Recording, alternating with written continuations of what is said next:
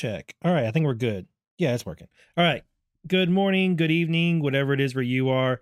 I have put together a show. I think, I think it's kind of complicated.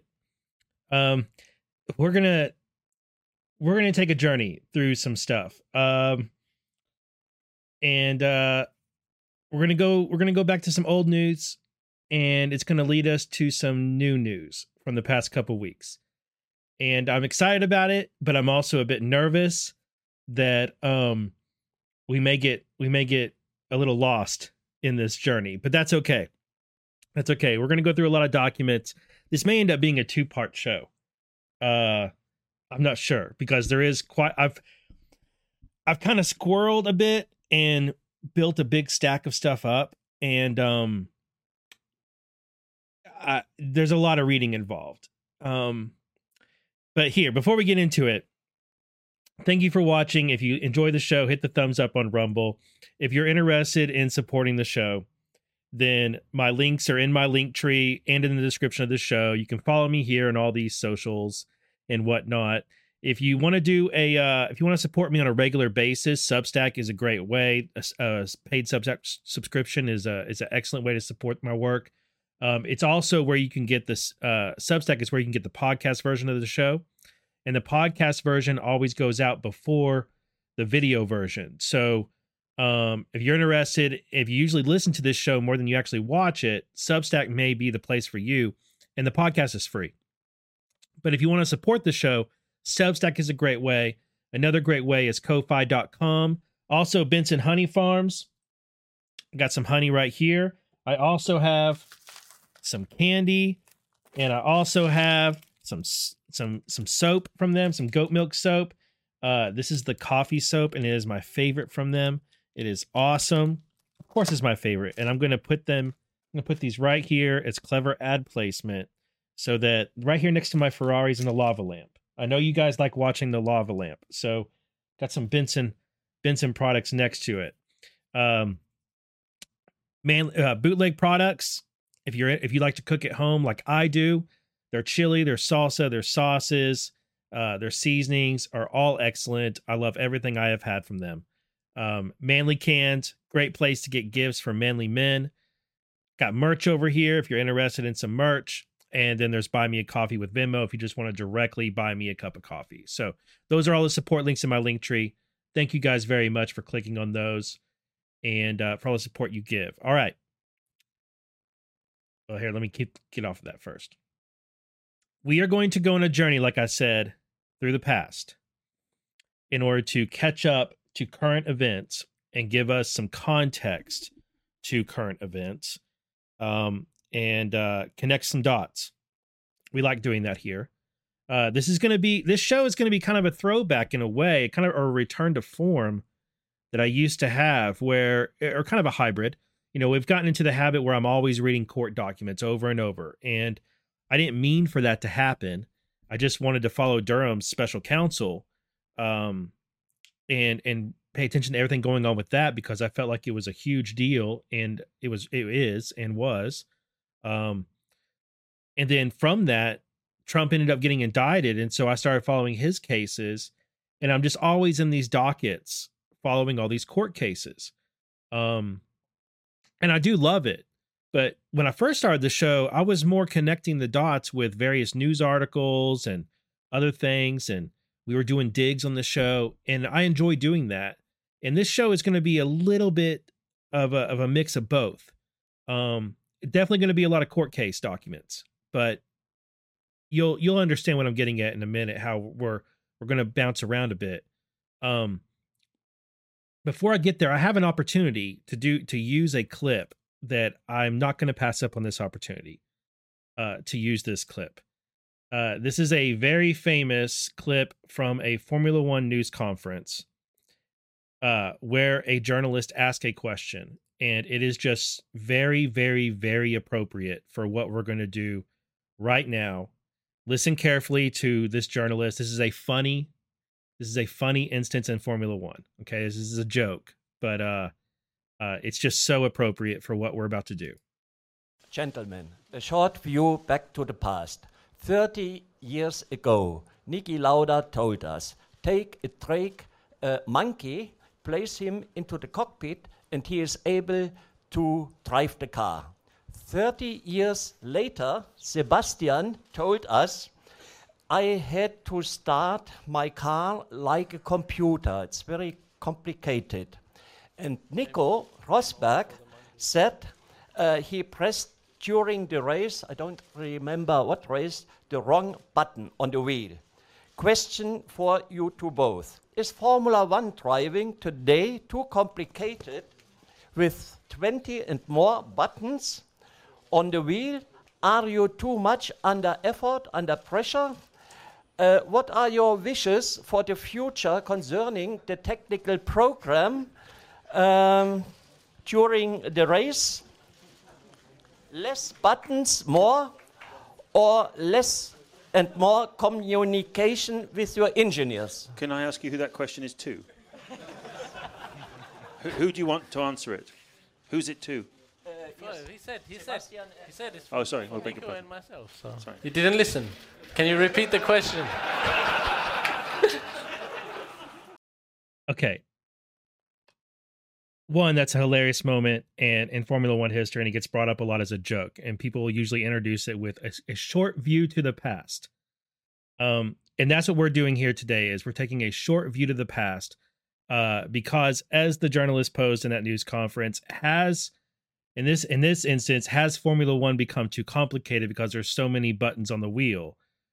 We are going to ask, has draining the swamp become too complicated because there's so many swamp creatures and so many efforts to drain the swamp that it's confusing and we're all having a difficult time tracking just who's working for the swamp and who's not who's deep state state who's not which efforts are uh you know law ordered uh purpose towards law and order and which ones are purpose towards uh cover up operations and uh, this is on my mind because of some news recently, and a lot of people are a little bit confused. A lot of people, and there's no shame in it whatsoever, and there's nothing derogatory. I don't mean anything derogatory. A lot of journalists and uh, researchers who I respect and have followed for a very long time are a bit confused and perplexed by some recent developments, and are asking what the f is going on here.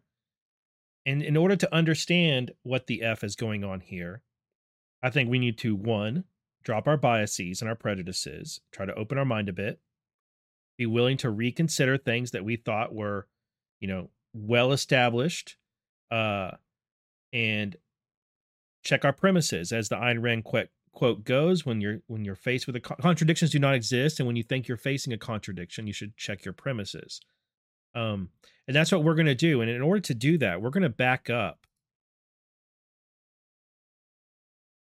to this Washington Post from December 5th, 2019. So almost five years ago. Ukraine lawmaker seeking Biden probe meets with Giuliani in Kiev. President Trump's personal lawyer, Rudolph W. Giuliani, met Thursday in Ukraine with one of the key figures working to build a corruption case against Hunter Biden, the Ukraine lawmaker said after posting Facebook photos of himself with the former New York mayor. Andre Derkach, or Andre Derkach, said he pressed Giuliani on the need to set up a joint U.S. Ukraine investigation into corruption in Ukraine at the meeting in Kiev. Derkach also vowed to set up an anti corruption group in Ukraine parliament. Giuliani did not make any immediate public comments on the meetings in Ukraine. But in tweets hours later, he drew connections between future U.S. aid and investigations by Ukraine into former Vice President Joe Biden, issues that are already at the center of the impeachment inquiry. The impeachment against Trump, of course. Giuliani tweeted that U.S. assistance to Ukraine on anti corruption reforms could face, quote, a major obstacle until the quote the conversation about corruption in Ukraine is resolved. Giuliani alleged compelling quote unquote evidence of criminal misdeeds by Biden, but gave no specifics. His presence in Ukraine also advances the efforts of Trump allies to create an, an, alternative narrative in the rapidly moving impeachment investigation, tapping some of Ukraine's most controversial figures who have spread theories of corruption and impropriety around Biden, his son Hunter, Hunter Biden, and Ukrainian interference in the 2016 election. The New York Times, which first reported Giuliani's travels, said he had meetings in Budapest and Kiev this week to meet current and former Ukrainian officials for a documentary. Derkach noted that their meeting was filmed by, quote, some kind of American television company, but offered no further details. Rudolph Giuliani was, has arrived in Kiev. This is a quote. We met up immediately to discuss the establishment of the Friends of Ukraine Stop Corruption Interparliamentary Group. Derkach said in a Facebook post. Derkach, an independent lawmaker who was formerly a member of the pro Russian party in parliament, went to Dzerzhinsky Higher School of the KGB in Moscow. He is the son of a KGB officer who later served as head of Ukrainian intelligence. Derkach wrote that Giuliani could help bring experts, journalists, and analysts to investigate corruption in Ukraine and, quote, benefit strategic relations between Kiev and the United States. Derkach said he had sent letters Tuesday to key Republicans, including Senator Lindsey Graham, Rep. Devin Nunes, and White House Acting Chief of Staff Mick Mulvaney, seeking their participation. He said their involvement would help expose the ineffective use of U.S. tax dollars by Ukrainian authorities. Quote, We sent our proposal. We're waiting for a reaction, an answer. We're waiting to see how much how much this is something that the congressmen and senators are in need of. If they want to work together, we're ready, Derkach said. Derkach said he uh, handed Giuliani documents on allegations relating to the inefficient expenditure of U.S. government money on projects in Ukraine and other matters. The documents do not mention the Bidens, but Derkach makes reference to the energy company Burisma, which had Hunter Biden as a board member. Right wing network One America News announced Tuesday it was conducting, quote, a special investigation with Giuliani, flying three Ukrainian officials to the United States and, quote, debunking Schiff's impeachment narrative. Rep. Adam Schiff share, chaired the Intelligence Committee that handed down a report including, or concluding, that Trump sought to undermine U.S. democracy and endangered national security. Derkach did not state whether the TV crew with Giuliani was from One American News. Derkach and another parliamentary deputy, Alexander Dubinsky, held a news conference in Kiev last month announcing plans to launch an investigative committee of the Ukrainian parliament, claiming corruption by top Ukrainian political figures and Burisma. The company is at the heart of the impeachment investigation, with allegations Trump withheld military aid to press Ukrainian President Vladimir Zelensky to open corruption investigations that could have damaged Joe Biden, a potential rival in next year's presidential election. Analysts have dismissed Derkach as spreading disinformation to support the theory, being promoted by Trump allies, that Biden sought the dismissal of a former Ukrainian prosecutor general, Viktor Shokin, because he wanted to protect his son. Ukraine's prosecutor general, Ruslan Ryaboshapka, said in October that he would carry out an audit to review the handling of all previous cases involving Burisma. No evidence of wrongdoing by the Bidens has emerged, and Ukrainian or European powers were also seeking Shokin's removal, seeing him as corrupt and an obstacle to reform. Derkach has previously led calls to investigate the Bidens and alleged Ukrainian interference in the 2016 U.S. elections. In 2017, he wrote a letter to the Ukrainian Prosecutor General's office demanding an investigation into the alleged interference in the elections by Ukrainian officials to hamper Trump's campaign, claiming this had, quote, seriously damaged Ukrainian American relations. The July 24, 2017 letter came one day before Trump called on the U.S. Attorney General's office in a tweet to investigate, quote, Ukrainian efforts to sabotage the Trump campaign. Derkach and Dubinsky, however, seem to be experiencing difficulty attracting the support of 150 members of parliament the number required to form the investigative group. Derkach and Dubinsky have zero chance of forming an investigative committee, said one parliamentarian Thursday, who spoke on the condition of anonymity due to the issue's sensitivity. Anders Aslund, a senior fellow at the Atlantic Council and an analyst in corruption in Russia and Ukraine. I feel like uh, anytime the Atlantic Council is mentioned, I feel like it should include some like Darth Vader music. Tweeted last month that Derkach and others were spreading lies on behalf of the Trump and Giuliani, Trump on behalf of Trump and Giuliani. Stay away from them, all lies, he wrote! Exclamation mark. He tweeted Wednesday that Giuliani, quote, has chosen Ukrainian interlocutor, interlocutors who are criminals and never say anything true.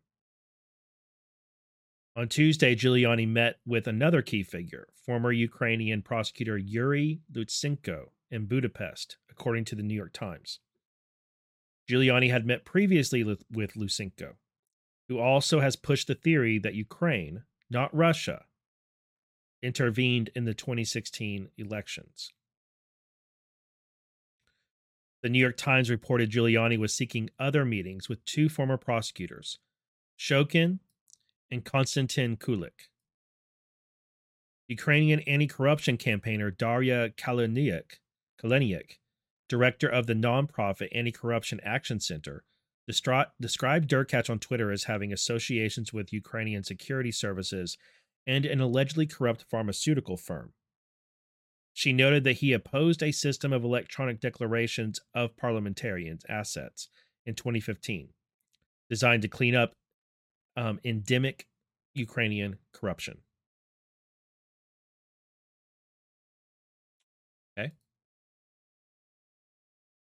That was December 2019. Some of you may recall, we've talked about this before. September 10th, 2020, so 10 months later. Treasury sanctions Russia linked election interference actors. Today, the Department of Treasury Offices of Foreign Asset Control, OFAC, designated four Russia linked individuals for attempting to influence the U.S. electoral process. Russia uses a variety of proxies to attempt to sow discord between political parties and drive internal divisions to influence voters as part of Moscow's broader efforts to undermine democratic countries and institutions. In the United States, Russia has used a wide range of influence methods and actors to target our political process, including targeting U.S. presidential candidates.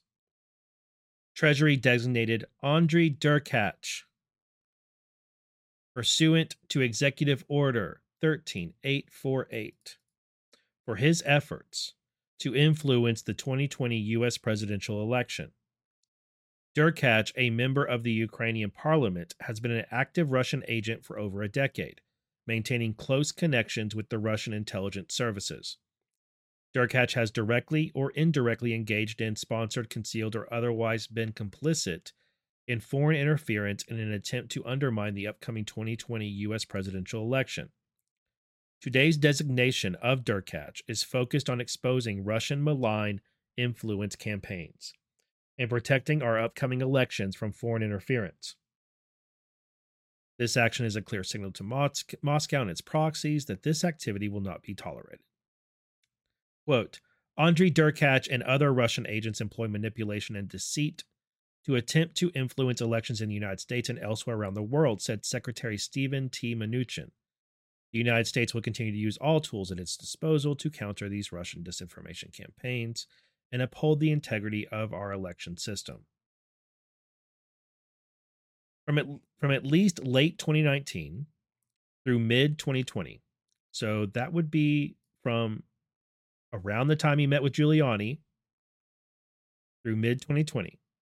Derkach waged a covert influence campaign centered on cultivating false and unsubstantiated narratives concerning U.S. officials in the upcoming 2020 presidential election. Spurring corruption investigations in both Ukraine and the United States, designed to culminate prior to Election Day.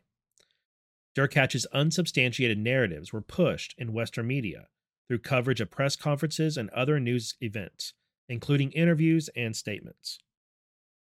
Between May and July 2020, Derkach released edited audio tapes and other unsupported information with the intent to discredit U.S. officials, and he levied unsubstantiated allegations against U.S. and international political figures.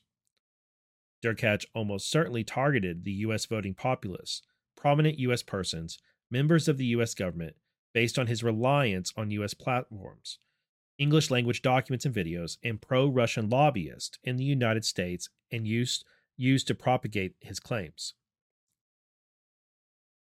Today's designation of Derkach is another example of the Treasury Department promoting accountability of Kremlin linked individuals seeking to undermine confidence in U.S. democratic processes.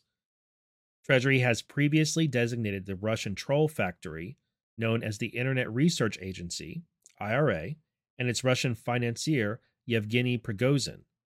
Prigozhin has been designated by the United States pursuant to EO 13661, EO 13694 as amended, and most recently, EO 13848 for providing material support to the IRA's influence activities against the 2018 U.S. midterm elections.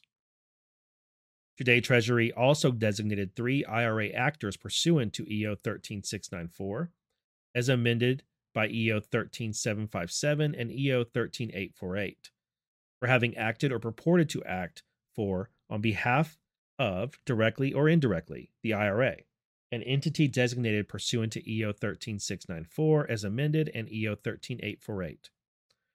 Russian nationals Artem Lifshitz, Anton Andreev, and Daria Aslanova, as employees of the IRA, supported the IRA's cryptocurrency accounts. The IRA uses cryptocurrency to fund activities in furtherance of their ongoing malign influence operations around the world. OFAC coordinated today's action against the IRA with U.S. Attorney's Office for the Eastern District of Virginia and the United States Secret Service. As a result of today's designations, all property and interest in property of these targets that are subject to U.S. jurisdiction are blocked, and U.S. persons are generally prohibited from engaging in transactions with them. Additionally, any entities 50% or more owned by one or more designated persons are also blocked. Next.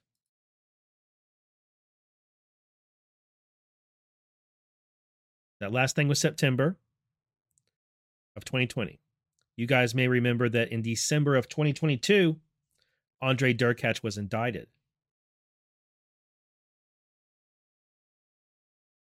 We talked about it on this show on episode number 160. I went and looked it up. I think it was episode 160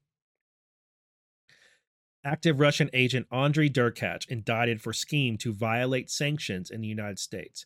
Word of caution: if you're already if you're watching this and you're rea- or listening, and you're already reacting to everything I'm reading because it has buzz, buzzwords like election interference or Russian agent or all anything like that. If you're reacting instead of seeking to understand, you're going to have a bad time today.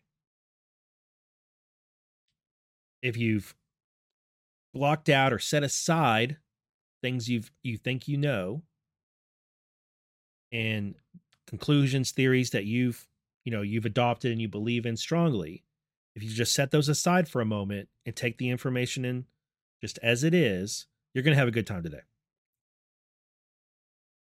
Derkach was added to OFAC's list of specially designated nationals in 2020 after waging a covert influence campaign to undermine the 2020 U.S. presidential election. A seven count indictment was unsealed today in federal court in Brooklyn, charging Andrei Derkach of Ukraine with conspiracy to violate the International Emergency Economic Powers Act, bank fraud conspiracy, money laundering conspiracy, and four counts of money laundering in connection with the purchase and maintenance of two condominiums in Beverly Hills, California. Derkach allegedly concealed his interest in the transactions and violated sanctions imposed in 2020, those ones we just read about. Derkach remains at large. The charges and forfeiture action announced today include the first use of criminal and forfeiture powers targeting the concealment of ownership by senior foreign political officials passed as part of the National Defense Authorization Act of 2021. Quote, the conduct of this Kremlin asset who was sanctioned for trying to poison our democracy, has shown he is ready, willing, and capable of exploiting our banking system in order to advance his illicit goals, said U.S. Attorney Breon Peace for the Eastern District of New York. The U.S. will not be a safe haven where criminals, oligarchs, or sanctioned entities can hide their ill gotten gains or influence our elections. This office, together with other law enforcement partners, will use every tool available to prosecute those who evade sanctions and abuse the U.S. financial system, and we will identify, freeze, and seize criminal proceeds whenever and wherever possible. Quote Kremlin backed Ukrainian politician and oligarch Andriy Derkach was sanctioned for his efforts to influence the 2020 U.S. presidential election on behalf of the Russian intelligence services, said Assistant Director in Charge Michael J. Driscoll of the FBI New York field office. Quote, while participating in a scripted Russian disinformation campaign seeking to undermine U.S. institutions, Derkach simultaneously conspired to fraudulently benefit from a Western lifestyle for himself and his family in the United States. The FBI will continue to use all the tools at its disposal to identify Russian intelligence operations, disrupt Russian information laundering networks, and bring to justice those who seek to engage in criminal conspiracies to undermine the integrity of U.S. elections and evade U.S. sanctions. Task Force Kleptocapture was part of this. And we're actually going to read the indictment here in a moment. Um, trying to decide if I want to read the whole press release, but might go to the indictment real quick. Here, I'll well, it'll probably help if I read this. Just give the quick summary. According to the indictment filed in the EDNY on or about September 10th, 2020, uh, Treasury sanctioned Derkach. According to information publicly released by OFAC, Derkach was an active Russian agent, as alleged, beginning in at least 2013 and continuing to after Derkach's OFAC designation, so from 2013 to at least September 2020.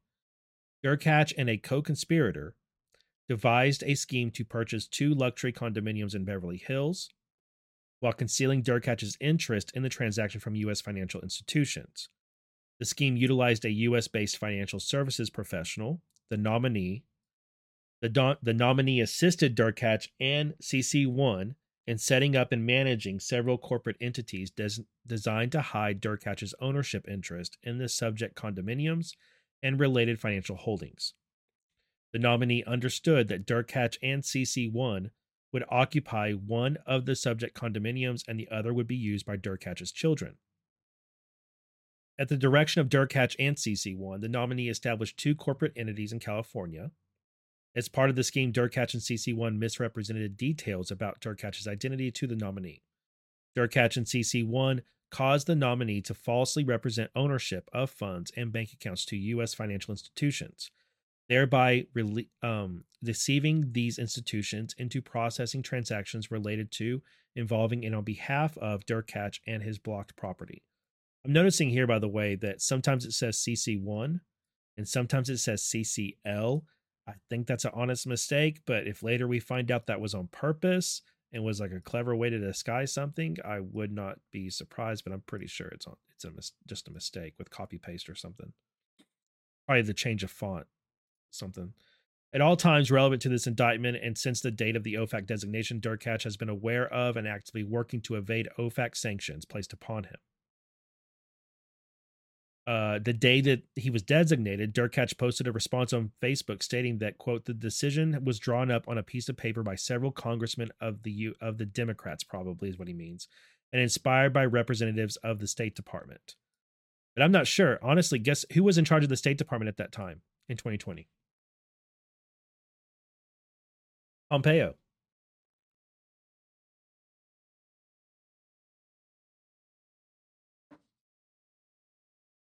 Moreover, in the years and months preceding his designation, the defendant spent significant time in the United States, including at the subject condominiums. In, in conducting that travel to and spending time in the United States, Derkach was actively involved in deceiving U.S. law enforcement and border authorities even prior to his designation.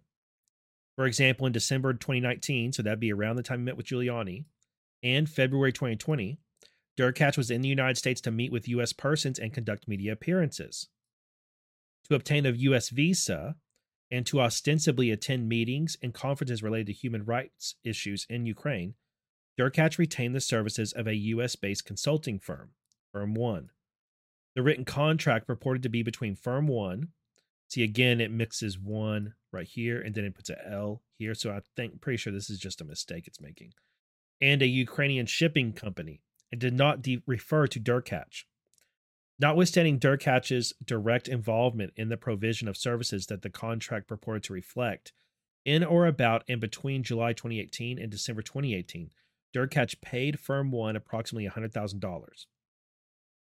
In a July 2018 email communication with Firm One, Derkach's representative expressed concern that, quote, given the fact that my client, Derkach, is a politically exposed person, as well as the statements he made concerning Ukraine's interference into U.S. elections and the insider information we have in our possession, the U.S. application process could potentially compli- be complicated for Derkach. Is McGonigal, McGonigal left FBI in 2018? Surely he doesn't have anything to do with this. All right. Derkach, through the nominee, continued to conduct U.S. financial transactions in support of his real estate holdings, even after September 10, 2020. Because Derkach and CC1 had obscured details about Derkach's identity and involvement from relevant financial institutions, Derkach and CC1 succeeded for a time in conducting financial transactions valued at several hundred thousand dollars in violation of the sanctions. If convicted, the defendant faces a maximum of 30 years in prison. Concurrent with today's announcement, the U.S. Attorney's Office for the Eastern District of New York has filed an announced civil forfeiture suit naming the subject condominiums and two financial accounts as, as defendants in uh, RE in rem, seeking forfeiture of those properties on the basis of their involvement in and status of proceedings of criminal violations of the federal money laundering statutes, the IEEPA, and the federal law criminalizing concealment of assets of senior foreign political figures. Now, Assistant U.S. Attorneys Artie McConnell and Jonathan E. Algor for the Eastern District of New York are prosecuting the case with the assistance from trial attorney Adam Small of the National Security Division's Counterintelligence and Export Control Section.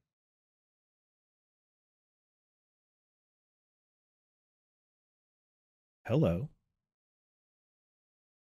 If you've been watching my show since the Durham days, you know that Jonathan E. Algor was part, a, a, a big part, of Durham Special Counsel's office. And you know that just before the Danchenko trial, trial attorney Adam Small was brought in to help with the Danchenko prosecution, but though he never appeared in the trial.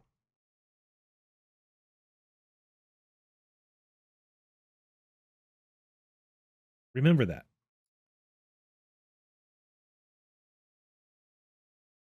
So here we have Derkach's indictment. This is a um, HSD designation. This is highly sensitive document designation. And this document was filed 16 days after um he would the the um excuse me this document was filed two years, almost to the days, two years and 16 days after this guy got the sanctions from the Treasury. Okay. So, highly sensitive document designation filed. It was approved as highly sensitive document, and then the sealed indictment was dropped. So, there's the sealed indictment. I don't mean like it was gotten rid of. It, it hit the docket right here. Okay. But it was sealed. We didn't know what it was. And then it was there. This is in September 26, September 26, 2022. Um, then, December 6th, the government sent a letter to remove the HSD designation from Derkach, from this indictment. And if I remember right here, let me go ahead and open this up in Pacer.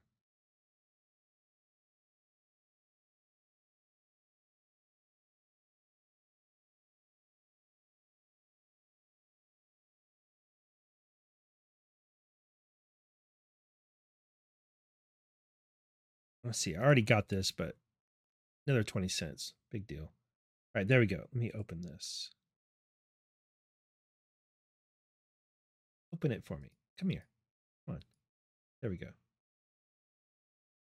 All right. So here's that document asking for it to be it's a highly sensitive document and the highly sensitive documents are the indictment and it says or yeah are the indictment government respectfully seeks designation of the above referenced indictment and application to seal the indictment as well as all accompanying materials as highly sensitive documents hsd as detailed below the application and accompanying materials contain highly sensitive information of interest to a foreign intelligence service, including the foreign intelligence services of the Russian Federation. The disclosure of this information could cause significant harm to the United States or its interest. Background The aforementioned indictment pertains to an individual whom the United States believes has ties to the intelligence services of the Russian Federation. If alerted to the existence of the indictment, there is reason to believe that the individuals charged in the indictment would take actions to avoid prosecution. Order 1A. Should the Russian Federation authorities discover the full nature and scope of the government's investigation, they might alert the subjects involved and or destroy evidence that the US government would seek later to obtain. Any such actions by the Russian Federation authorities would cause significant harm to the United States or its interest considering the significance of the investigation. Accordingly, the government respectfully seeks authorization of the proposed order hereto, attached hereto, which provides that the above referenced indictment application or the sealing of the indictment and accompanying materials be designated as highly sensitive documents. Should the national security considerations no longer apply, the government will seek leave of the court to remove the HSD. Respectfully submitted, Breon Peace, United States Attorney, Artie McConnell, and Jonathan E. Algor. Now, guys, guys, guys, what was going on? What was going on September of 2022?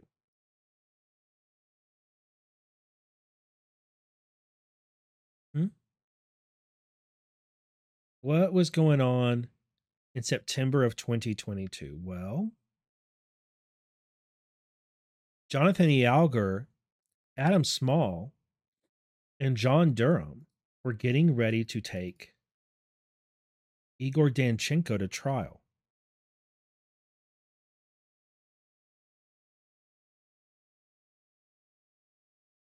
September is where they were sorting out the final, you know, uh, the the final details ahead of the trial that was going to happen the next month. Remember that?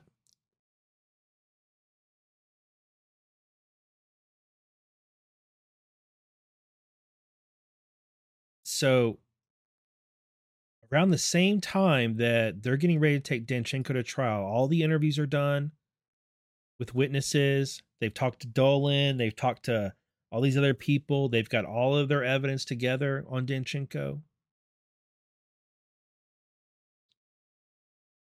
They go to trial. They end up putting the FBI on trial more so than they did Danchenko. They interview agents that were involved with Danchenko when he was a CHS. They find out Danchenko turned over a lot of information that he was prolific as a CHS.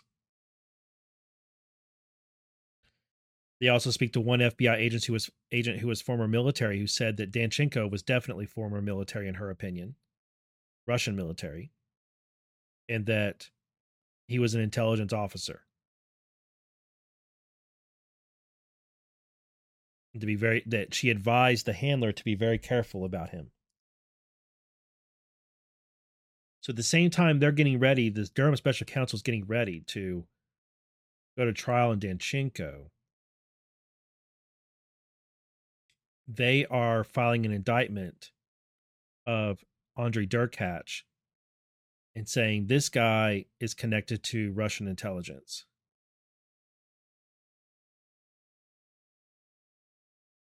Now, something else. Let me make sure I'm opening the right thing. Just a moment. So the order came in, and then the indictment came down. Um, and then they removed later, and that was on September 26th. They they filed the indictment on the document, but it's sealed. And then three months later, December 6th, they send a letter to remove that designation. Here, let me see if there's anything interesting in the removal letter. It's only one page, but I bet I just want to see.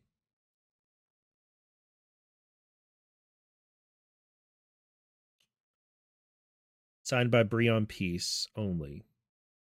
And Artie McConnell. Okay, Breon Peace and Artie McConnell. So Algor's not on there.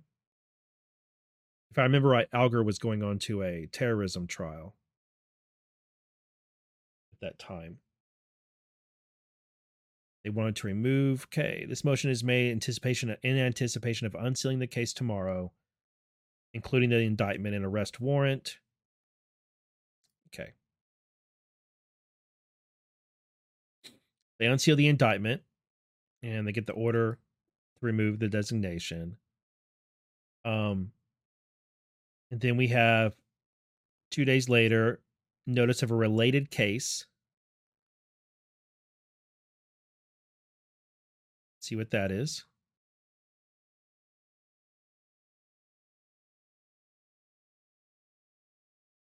United States versus real property and premises.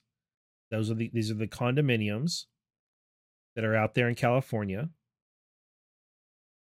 Beverly Hills.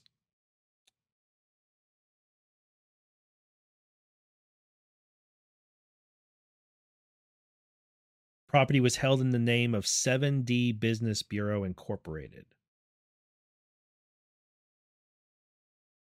The defendants in rem are also identified in the forfeiture allegations in the criminal indictment.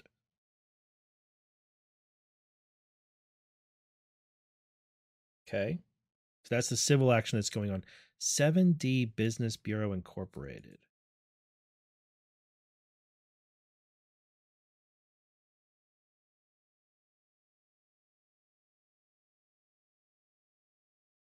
Didn't immediately come up. It thinks it's the. We might dig on that here in a little while. I'm going to leave that open. We'll see. We'll see where we go. And we get the superseding indictment a month and a half later in January of 2023.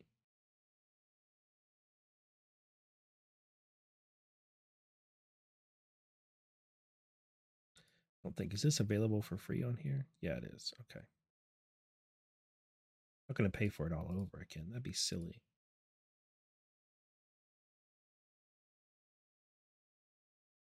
Here's the indictment.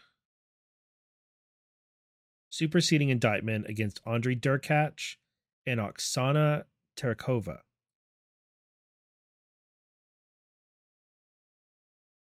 Defendant Andrei Derkach was a Ukrainian national. After studying at Kharkiv Higher Military Academy, Derkach served as a in a combat crew commander or as a combat crew commander in the Soviet Union Strategic Missile Forces.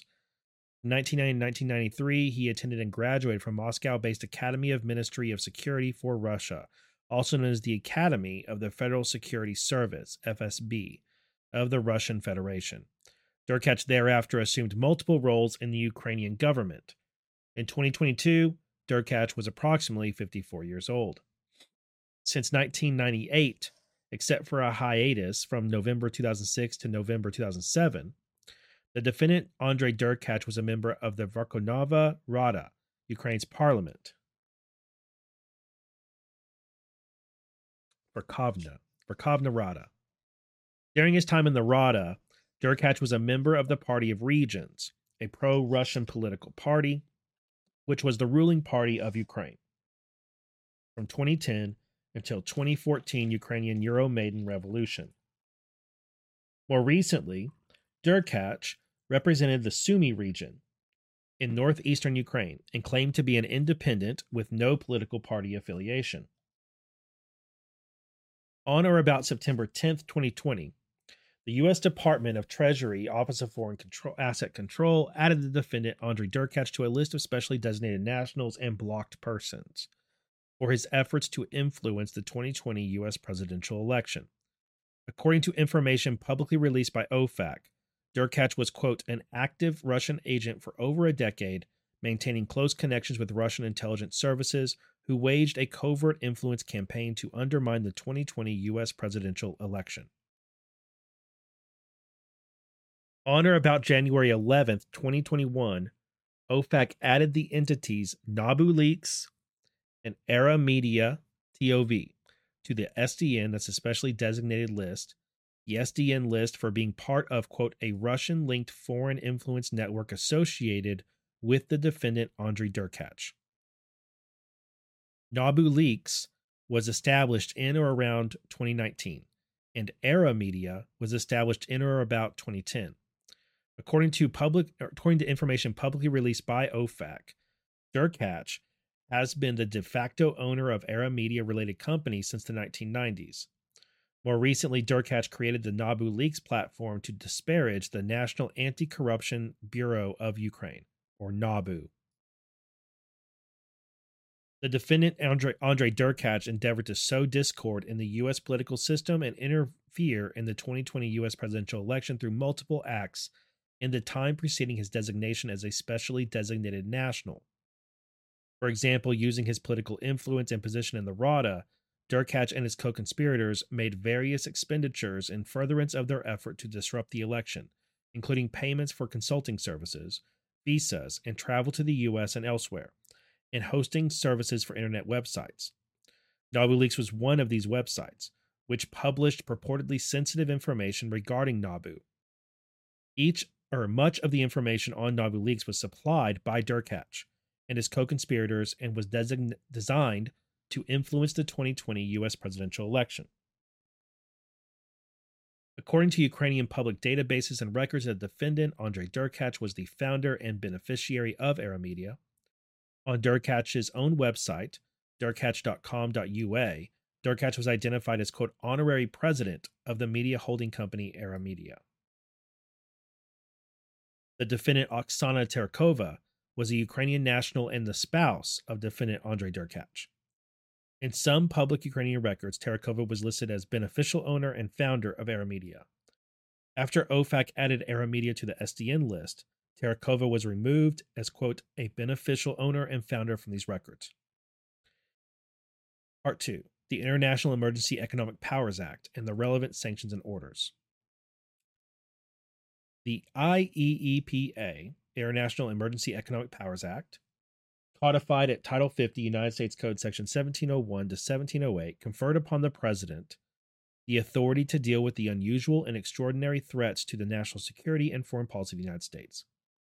Section 1705 provided in part that, quote, it shall be unlawful for a person to violate, attempt to violate, conspire to violate, or cause a violation of any license, order, regulation, or prohibition issued under this chapter using the powers conferred by, among other things, IEEPA and the National Emergency Act, Title 50 U.S. Code 16, Section 1601, the President issued Executive Order 13848 on September 12, 2018, declaring a national emergency based on a finding that, quote, the ability of persons located in whole or in substantial part outside the United States to interfere in or undermine public confidence in United States elections, including through unauthorized accessing of election and campaign infrastructure, or the covert distribution of propaganda and disinformation, constitutes an unusual and extraordinary threat to the national security and foreign policy of the United States.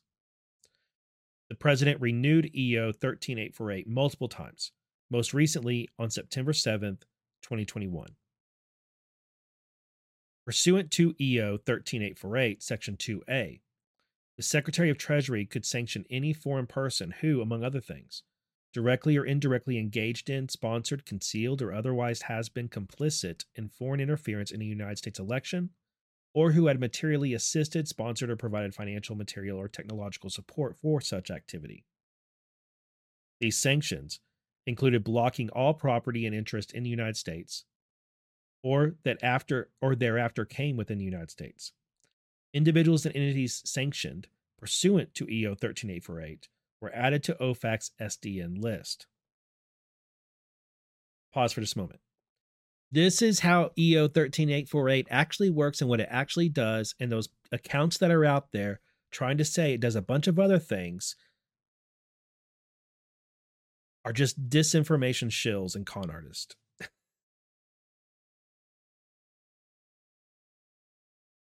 All right, back to this. To implement EO 13848, OFAC issued the Foreign Interference in U.S. Election Sanctions Regulations 31 CFR Part 7, 579 on April 29th, 2019.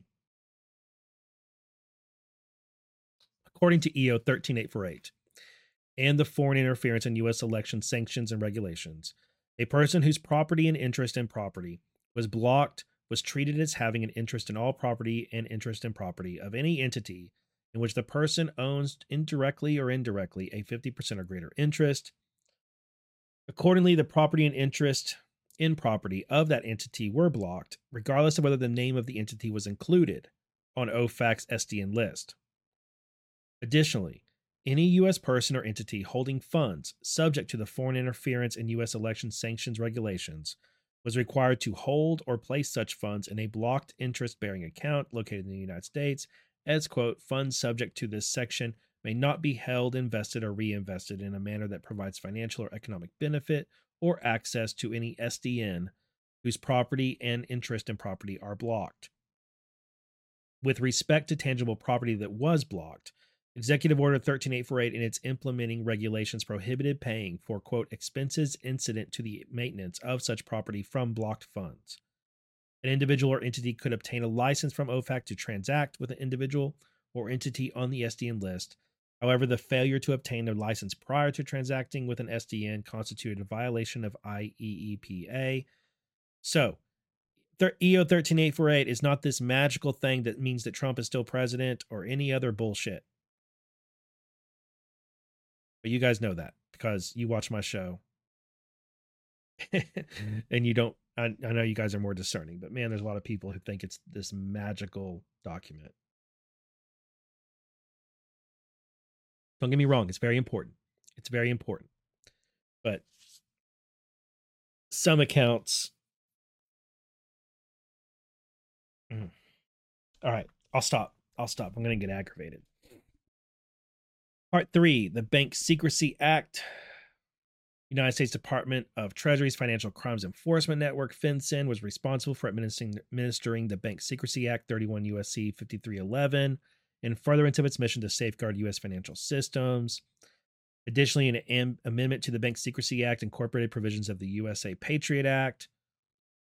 All right, part four Bank Fraud Scheme and Purchase. Beginning in at least 2013, the defendants Andre Derkach and Oksana Terekova devised a scheme to purchase two condominiums in Beverly Hills. We read all of this basically in the announcement.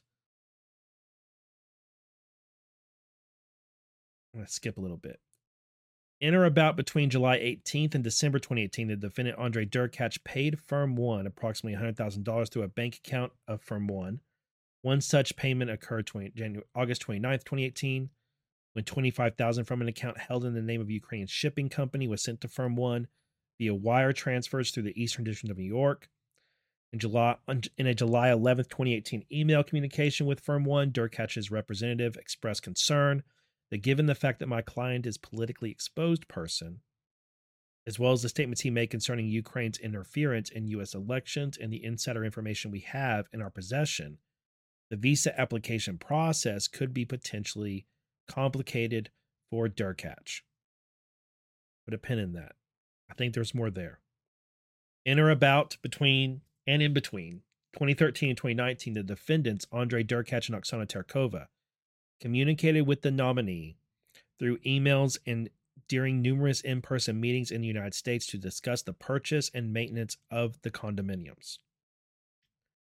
At the direction of the defendants, Andre Derkach and Oksana Terekova, the nominee established two corporate entities in California 73DT Business Properties LLC and 7D Business Bureau Incorporated. On corporate documents, 7D was the managing member of 73DT, while Tarakova was listed as the president, chief executive officer, secretary, and chief financial officer of 7D, and the nominee was listed as the director. Derkach's name did not appear in the corporate documents for either 73DT or 7D. Notably, DT were the letters des- correlating to the initials of Derkach and Tarakova's last names, respectively. As part of the scheme, the defendants Andrei Derkach and Oksana Tarakova misrepresented details about Derkach- Derkach's identity to the nominee. Derkach and Tarakova caused the nominee to falsely represent ownership of the funds and bank accounts to U.S. financial institutions, thereby deceiving those institutions into processing transactions related to, involving, and on behalf of Derkach and blocked property. In or about July 2013, the defendants Andre Derkach and Oksana Tarakova met with the wealth manager, or a wealth manager in Beverly Hills, an individual whose identity is known to the grand jury and who was affiliated with a multinational investment bank and financial services company, which will be called Bank One. Derkach and Tarakova sought to open a brokerage account at Bank One, which account was to be in the name of 7D, with Tarakova listed as the beneficial owner and the nominee serving as an account signatory and without naming Derkach on the account. Tarakova indicated that the initial deposit would be for half a million dollars, which Tarakova claimed was from the sale of stock in Era Media. Tarakova also stated that the expected assets under management would be approximately $2.5 million and identified herself as a supervisor and 18% owner of Era Media. While Tarakova claimed on Bank One's account opening application, application 1, to have worked for Era Media since 2001, she stated in her 2007 US visa application that she was employed by a Ukrainian nuclear comp- energy company where Derkach was also employed at the time.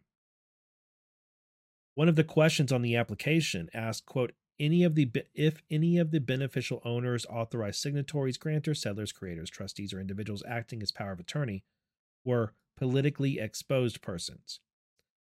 Tarakova indicated on application one that the defendant, Andrei Derkach, were, was her husband and was a politically exposed person who was currently serving in the RADA, but falsely indicated that Derkach would not be a beneficiary of the account.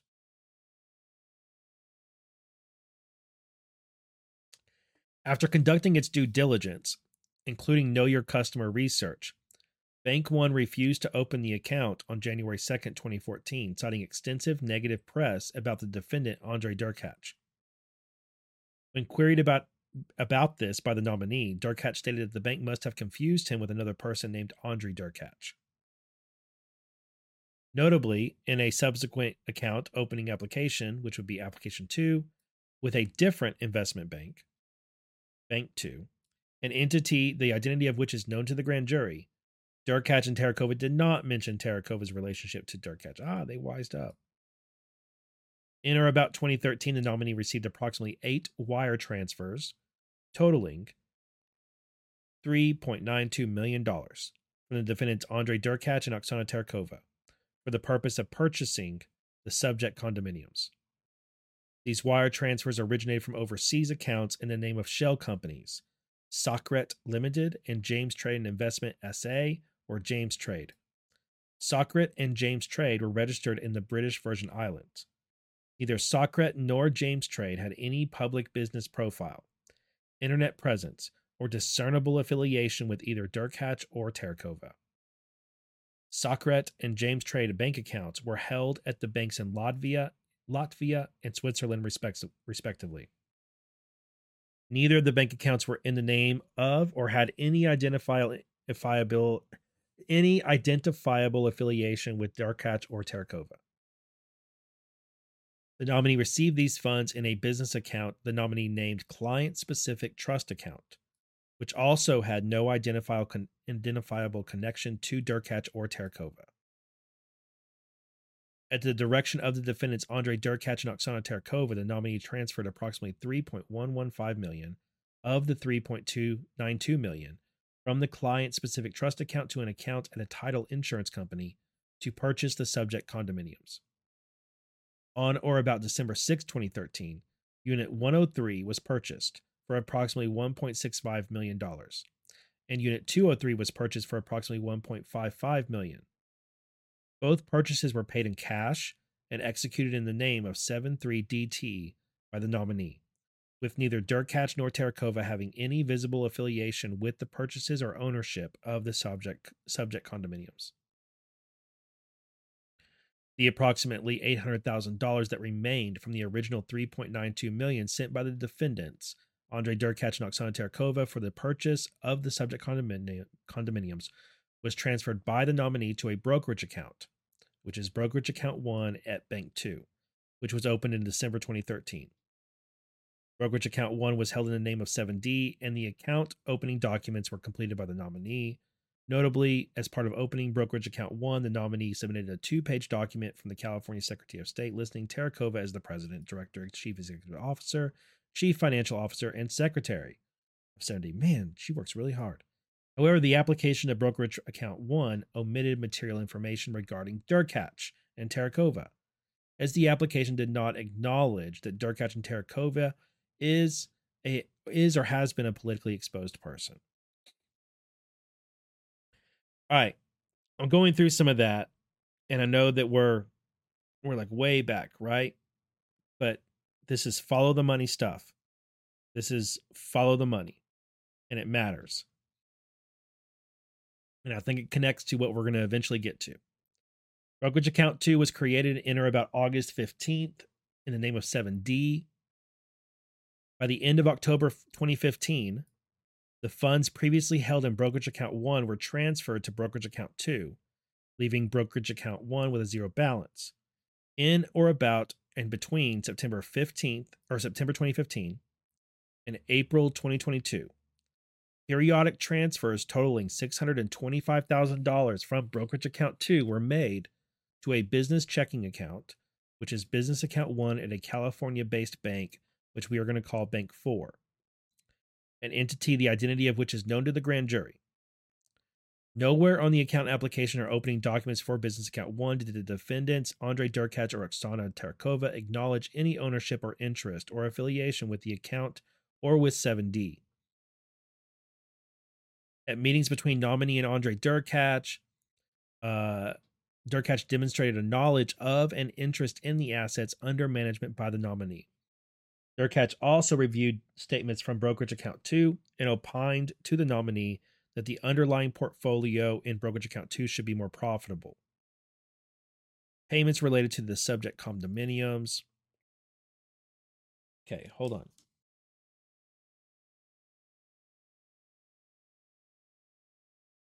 Since the date of his OFAC designation, which was September 2020, right? Defendant Andre Derkach has been aware of and actively working to evade the OFAC sanctions placed upon him.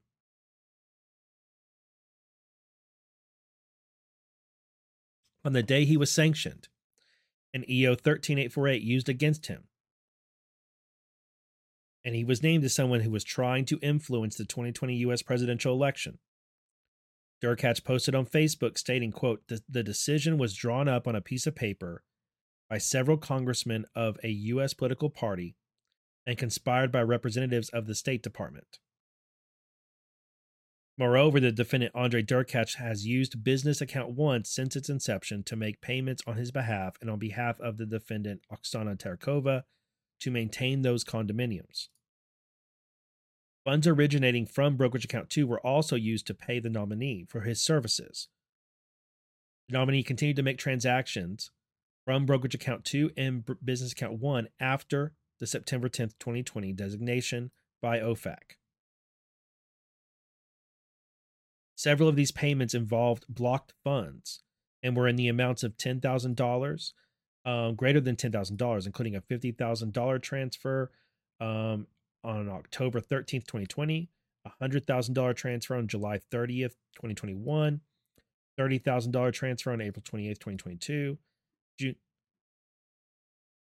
four hundred thousand dollar transfer. Um, or wait, as of June 2022, the portfolio has a value of four hundred thousand. Sorry, dogs are barking.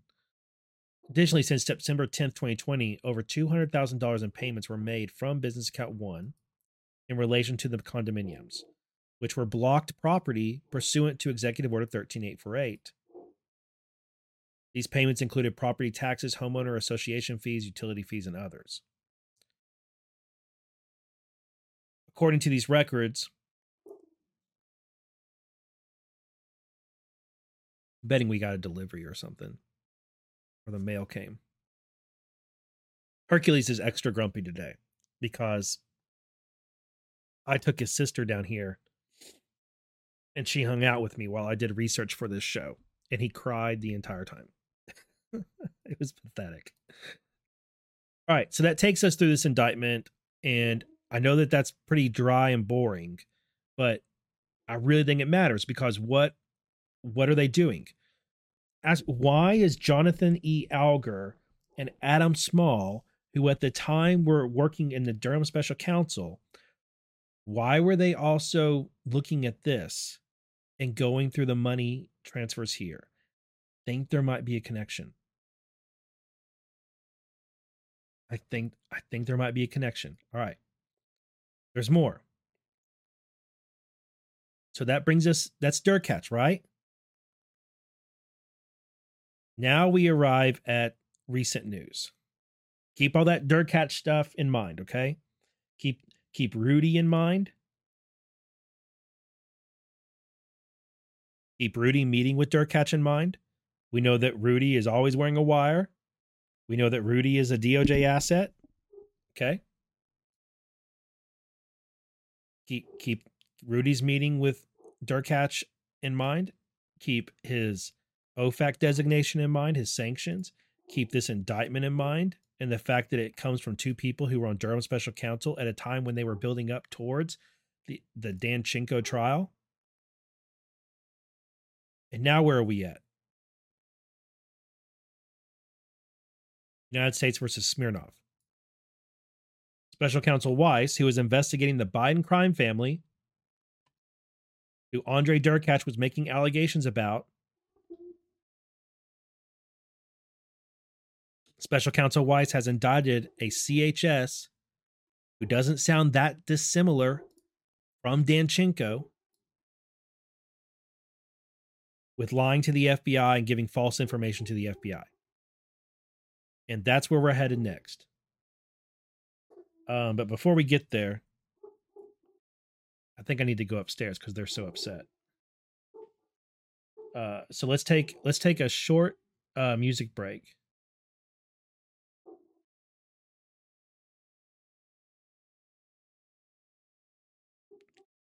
Yeah, let's take a short music break, and I will be I will be right back. Hold on just a moment. We haven't done this.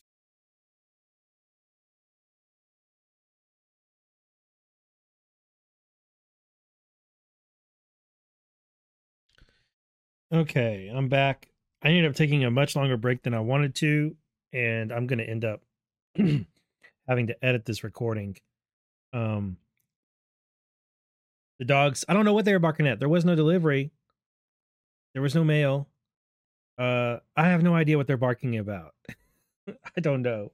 Uh, but I ended up taking them out, letting them run around and play. Even though it's muddy outside, I said, screw it. I'm going to let them play in the mud for a little while and here I am about 30 minutes later and my coffee is several several degrees colder and um oh well that's okay uh because while I was stepped while I stepped away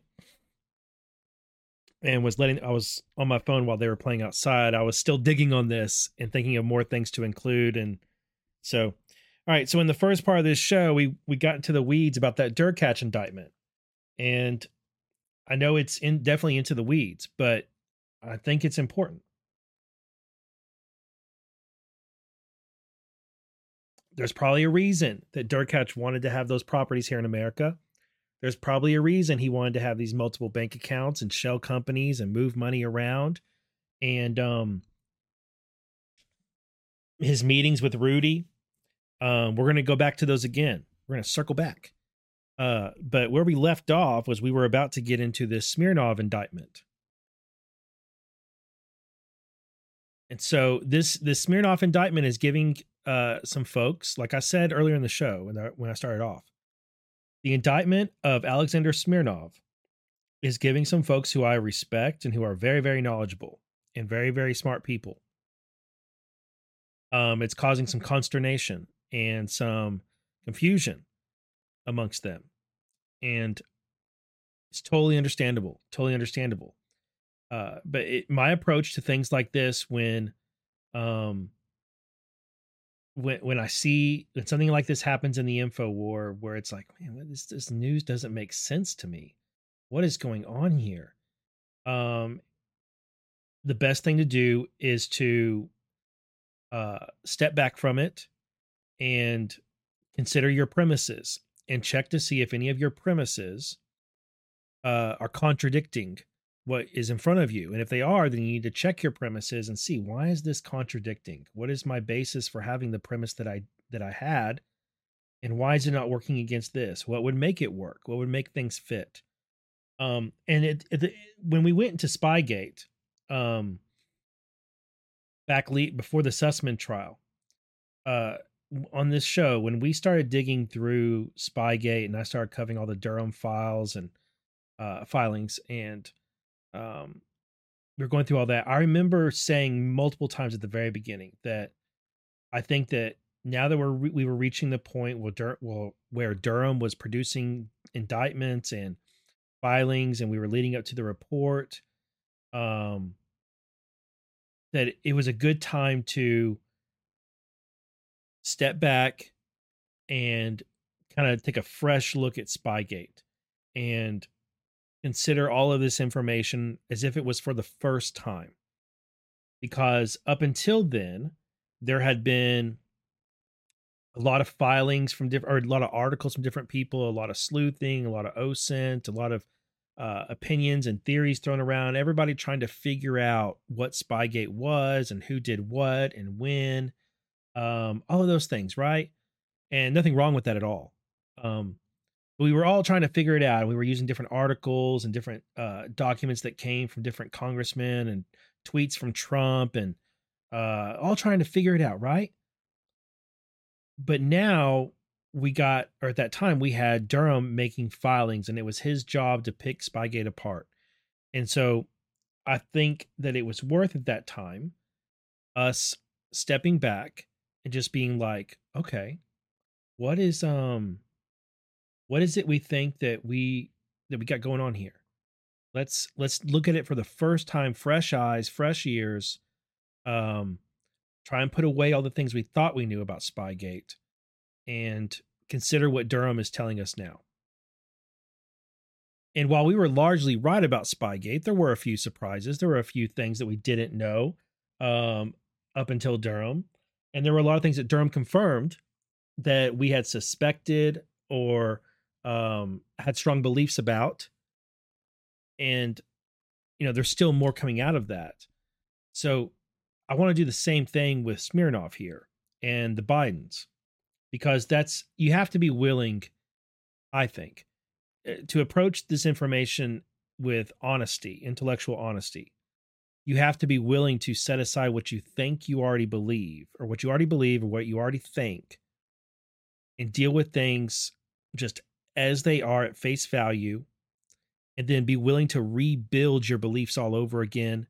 And you have to be willing to separate what you believe from what you know, what you can prove in court from what you can find some substantiation for. So that's what I want to do here. And I, I wanted to grab, that's why I was looking over the site because I was scrolling my Twitter um, or X account.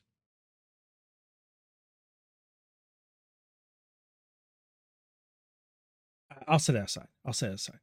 Um, I might come back to what I what I have. Uh, so you gotta be willing to do that. So let's just deal with it as it is presented, and see what we come away from there. This is going to be a rabbit hole. Uh, this is yeah, I already got this one open. This is gonna this is a rabbit hole. Grand jury return. This is from Thursday, February fifteenth. Grand jury returns indictment charging confidential human source with felony false statement and obstruction crimes. From special counsel David C. Weiss. Today, in federal court, um, a federal court unsealed a two count indictment returned by a federal grand jury in the Central District of California. So that's the same area, that's the same district where Hunter Biden is being charged uh, for the tax crimes. It's against Alexander Smirnov, 43, with making false statements in violation of 18 USC 1001, same charge that was brought against Danchenko and Sussmann and many others. Lynn, lots of people been charged with that one. And creating a false and fictitious record in violation of 18 USC 1519. So that's they weren't charged with that. Were statements he made that were recorded in an official record of the FBI uh, known as Form 1023. So he filled out a Form 1023 or he gave information that was put into a Form 20, 1023 that was false. So lied and gave false information. February 14th, 2024, a federal grand jury returned the indictment of Smirnov and he was arrested at the Harry Reid International Airport in Las Vegas after his arrival in the US from overseas. So that kind of tells you they timed things, right? They timed the that grand jury indictment and uh, the filing of it and all of that. They set all those things in sequence to happen at, as this guy was flying into the U.S. Later today, Smirnov will have an initial appearance in the federal courthouse in the District of Nevada. According to the indictment, Smirnov was a confidential source with the FBI, as alleged in the indictment, despite repeated admonishments that he must provide truthful information to the FBI and that he must not fabricate evidence. Smirnov provided false derogatory information to the FBI about public official one and business person one, the son of public official one, in 2020 after public official one became a presidential candidate. So we can deduce from that right there that it is about Joe Biden and Hunter Biden. And they in 20 it happened in 2020, right? The indictment alleges that in March 2017, Smirnov reported to an FBI agent that he had had a phone call with the owner of Ukrainian industrial conglomerate Burisma Holdings concerning Burisma's interest in acquiring a U.S. company and making an official public initial public offering, an IPO, on a U.S. based stock exchange. In reporting that conversation to the FBI, or to the FBI agent, Smirnov also noted that business person one, Hunter, who was public official one's son, so Joe, was a member of Burisma's board, a fact that was publicly known. The indictment alleges that Smirnov provided no further information. Three years later, in June 2020, the indictment alleges that Smirnov reported for the first time two meetings in 2015 and or 2016. As alleged in the indictment, Smirnov falsely claimed that during these meetings, executive executives associated with Burisma admitted to him that they hired business person one, Hunter, to quote, protect us through his dad from all kinds of problems and later that they had spe- specifically paid $5 million each to public official one, Joe, and Hunter Biden. While public official one was still out of office, while Joe Biden was out of office, so that Hunter will take care of all those business issues through his dad, referring to a criminal investigation being conducted by then Ukrainian prosecutor general in, into Burisma, and to deal with the then Ukrainian prosecutor general, Shokin. As alleged in the indictment, the, inv- the events that Smirnov first reported to the FBI agent in June 2020 were fabrications. In truth and in fact, the defendant had contact with executives from Burisma in 2017 after the end of the administration when Joe Biden had no ability to influence U.S. policy after the Ukrainian prosecutor general had been fired in February 2016. The indictment alleges that the defendant transformed his routine and unextraordinary business contacts with Burisma in 2017 and later into bribery allegations against public official one, Joe Biden, after expressing bias against Joe Biden and his presidential candidacy. As further alleged in the indictment, when he was interviewed by FBI agents in September 2023, Smirnov repeated some of his false claims, changed his story as to other of his claims, and promoted a false, a new false narrative after he said he met with Russian officials. If convicted, he faces a maximum penalty of 25 years in prison. So, Special Counsel Weiss with, met with this guy shortly after becoming special counsel and interviewed him in Sep- September 2023. You guys remember Congress and the FD 1023 form that we had so many episodic rollouts about last summer? Where James Comer and uh, the oversight committee was saying, look, we got all this information uh, about this FD 1023 and a $10 million bribe. And I just realized I wasn't showing you guys the document on screen. I'm so pro. Um, remember all that? So, oversight committee has been taking flack since this uh, indictment came down. Dan Goldman, of course, and other Democrats, and they're saying, see, the Republicans fell for a Russian hoax, and none of the allegations against Biden allegations against Biden are true. It's all Russian uh, propaganda, just like the laptop. They're all they're doing the same song and dance. But here's what the oversight committee says: one, we never knew the informant's name. Two, we never talked to the informant. Three, the FBI never gave us his name and redacted the FD 1023 because they said he was so important to an ongoing investigation. Turns out that was special counsel Weiss. Four, the FBI told the committee, including Democrats, the informant was highly credible. No one is falling for this Russia hoax 2.0 that you're peddling. And what's and that's what that's what's happening here. And the fallout of this indictment against Smirnov is that the the um the Democrats and MSM are trying to say that this proves the Biden crime family is not a thing, that it was all based on lies from Rudy Giuliani and Andre Derkach and this CHS. But let's go into this because a, a lot of people's uh, confusion, a lot of the dissonance, mental dissonance that people are have, cognitive cognitive dissonance, is based on the notion that well, this guy couldn't have been lying right? Because Joe Biden and his family are corrupt. So this CHS must be telling the truth, and special counsel David Weiss is doing a cover up operation by accusing the CHS of these crimes when in fact he was telling the truth. Right? And that's how it that's how people are that's the take people are jumping towards because that solves for the dissonance in a lot of ways, right? That's understandable. But I don't think that that is I don't think that's correct.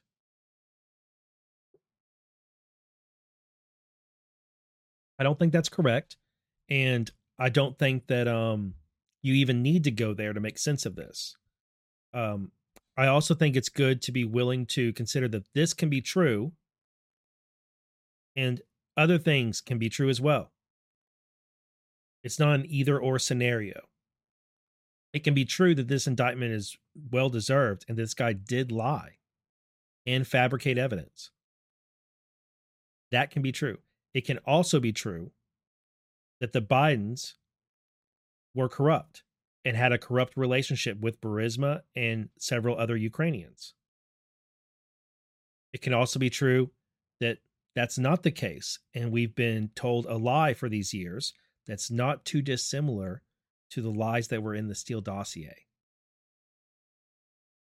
That's why I say this is a moment to step back and reassess the things we believe and the things we know in light of new information and see if we can arrive at the same place again or if it takes us to a upon reconsideration if it takes us to a new place and it's always worth doing that because it'll make it, it'll make you that much better that's how that's that's critical thinking right there. Um that's being intellectually honest. So what I want to do now is I want to go over to this Smirnov indictment and I want to work our way through it and some of the other documents that have come with it. And again, this whole thing reminds me so much of Danchenko. So much of Danchenko. All right, let me close that. Now, first we have this one here. and The Smirnov indictment came out of California but there ended up being two dockets for it because he was arrested in Nevada.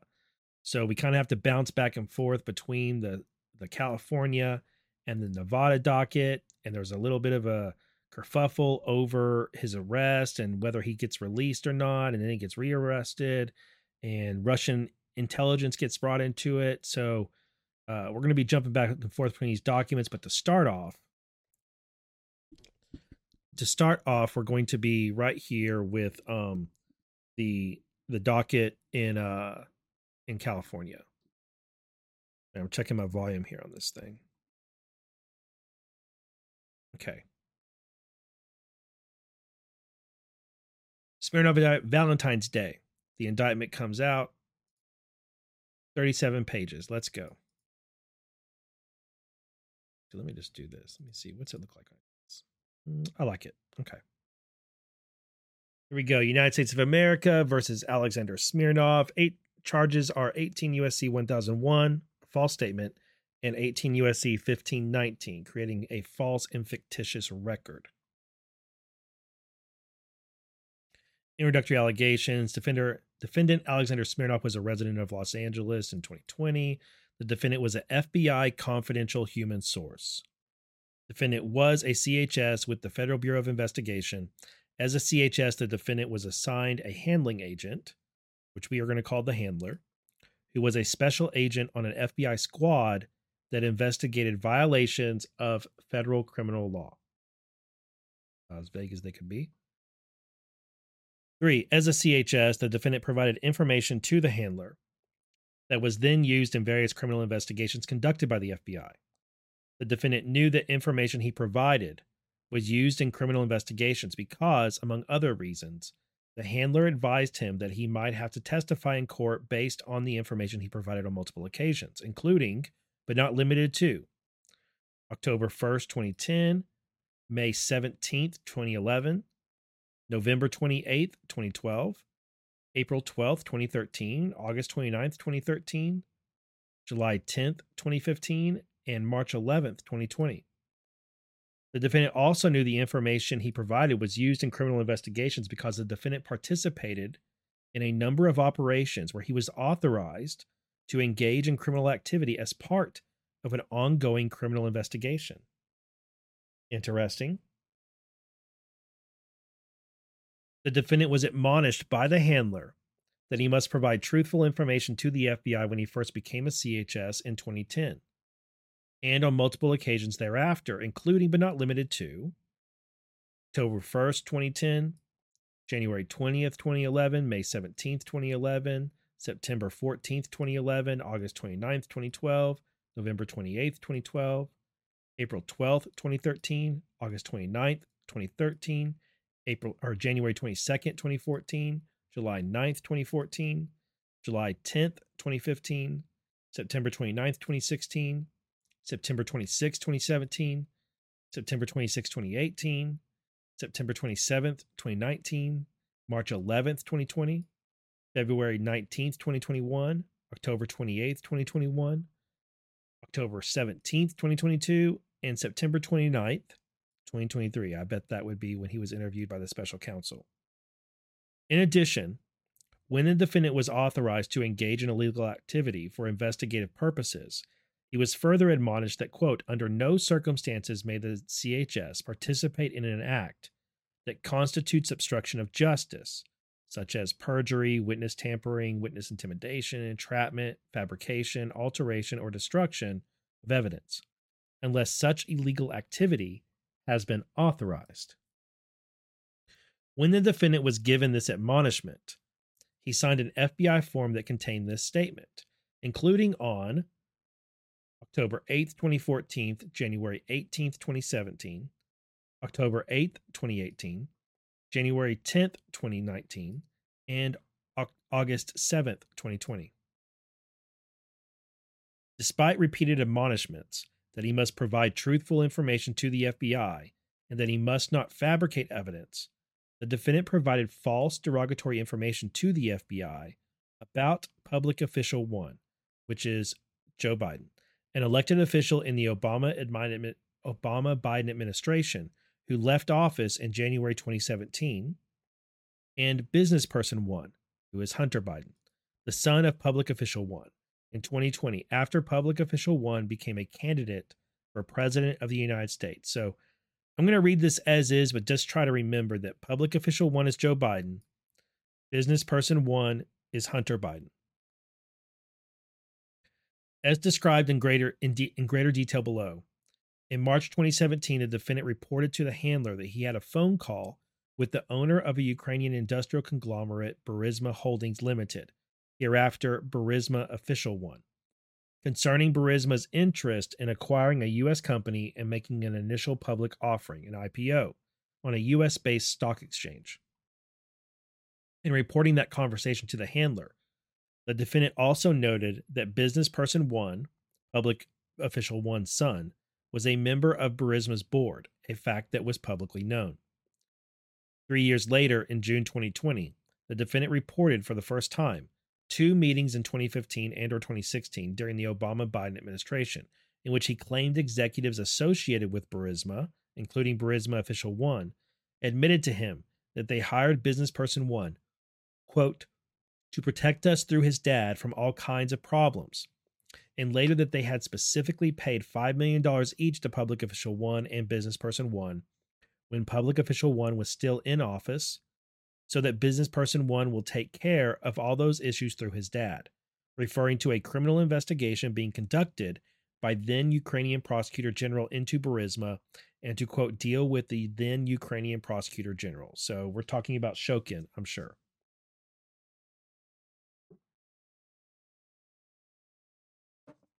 The defendant also reported two purported phone calls between himself and Burisma Official 1, wherein Burisma Official 1 stated that he had been forced to pay Public Official 1 and Business Person 1, and that it would take investigators 10 years to find records of illicit payments to Public Official 1. Interesting. As alleged herein, I might need to put coffee in. I should have put some. See, I just messed up. I just made a, a bad pro move. I should have put the honey in here first and then added the coffee so that would have mixed up. But there we go. BensonsHoneyFarms.com. Hit the link. All right. There go my dogs again. Oh gosh. They are Hercules specifically is in a very, very, very, very, very barky mood today.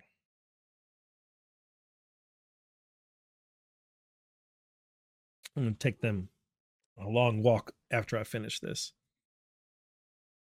As alleged herein, the events the defendant first reported to the handler in June 2020 were fabrications. In truth and in fact, the defendant had contact with executives from Burisma in 2017 so that'd be the defend this guy here had contact with executives from Burisma in 2017 after the end of the Obama Biden administration and after then Ukrainian prosecutor general had already been fired in February 2016. In other words, when Joe Biden had no ability to influence US policy and when the prosecutor general was no longer in office. In short, the defendant transformed his routine and unextraordinary business contacts with Burisma in 2017 and later into bribery, bribery allegations against Joe Biden, the presumptive nominee of one of the two major political parties for president after expressing bias against public official one and his candidacy. When he was interviewed by the FBI in September 2023, the defendant repeated some of his false claims, changed his story as to other of his claims, and promoted a new false narrative after he said he met with Russian officials. Fascinating. I look forward to learning more specifics about this right here. All right, part B in 2017, the defendant provided the FBI handler with information that Burisma was interested in acquiring an American oil and gas company. On or about March 1st, 2017, the defendant provided information to the handler concerning Burisma for the first time. That information was memorialized in an official record of the FBI on a Form 1023 hereafter 2017 1023. Now it's a little confusing, but it's The 1023 form from March 2017. The following is the entirety of what the defendant told the handler in March 2017 that was memorialized in that 10, that 2017 1023 form. Okay?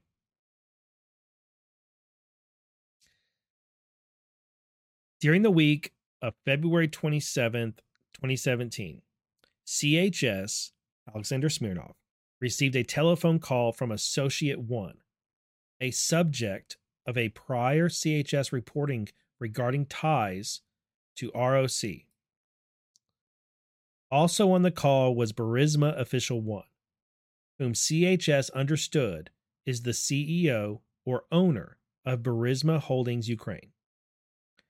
During the call, Associate One mentioned they are interested in acquiring a US based petroleum business with a market capitalization between 50 and 100 million dollars. They would then use US based entity as the parent company for Burisma Holdings, or a subdivision thereof, which they would then seek to register on a US exchange. This CEO and Associate One made statements that led CHS to believe that Burisma Holdings was overstated or has overstated its corporate assets in various public filings in Ukraine as NFI in parentheses. The individual in Ukraine who is currently assigned to manage this acquisition is Burisma Official 2, whose title is Board Advisor, Director for International Cooperation and Strategic Development. Email blank at burisma.com. 10A, and it lists a, a mailing address, a phone number, a fax number. During the week of March 6, 2017, Burisma Official 2 plans to travel to Washington, D.C., and may meet with the CHS sometime thereafter on the West Coast. During this call, there was a brief, and this is in bold. During this call, there was a brief, non relevant discussion about public official one's son, business person one, who is currently on the board of directors for Burisma Holdings. No further information. Notably, this is back to Weiss's indictment. Notably, the defendant did not report in 2017 that in the preceding two years, Burisma Official 1 admitted to the defendant that he had paid Public Official 1 $5 million when Public Official 1 was still in office, as the defendant later claimed. This was the original Burisma story, no mention of any bribe or anything like that. C. Three years later, in May 2020, the defendant sent the handler a series of messages expressing bias against Joe Biden, public official one, who was then a candidate for president of the United States of America and the presumptive nominee of one of the two major political parties. On May 19th, 2020, the defendant messaged the handler the following. It's all this is a text message on screen if you're listening. It's all over the news in Russia and Ukraine, as well as live calls between Joe Biden and President of Ukraine. That'd be Poroshenko. Smells bad for Joe Biden. On that day, May 19th, 2020, it was publicly reported that a Ukrainian lawmaker who met with Blank late last year released recordings of private phone calls with several uh, calls several years ago between public official one and blank, then Ukraine's president, to be Poroshenko, in a new broadside against the presumptive nominee for U.S. president that has raised questions about foreign interference in the 2020 election. Approximately 20 minutes after his first message on May 19, 2020, the defendant volunteered his view that public official one is going to jail one minute later, the defendant opined Dems tried to impeach public official two, so that would be President Trump, or same, even less. All those politicians, same shit. Jail for all of them. Plus, bribe of Biden should be soon in the news. To which the handler responded, question mark, question mark, question mark. Only if you believe that his request to get rid of the prosecutor general was only because of Burisma, which by all accounts it was not. The defendant offered the following For sure, yes. I'll try to prove it to you, bro. To which the handler responded, Bribe payment to Joe Biden, or are you talking about the aid withheld unless they fired Shokin? The defendant then further offered the following I'll get those other recordings of Biden's son telling Burisma that his dad will take care of the prosecutor general. The bribe to Biden and his son. To which the handler responded, that would be a game changer.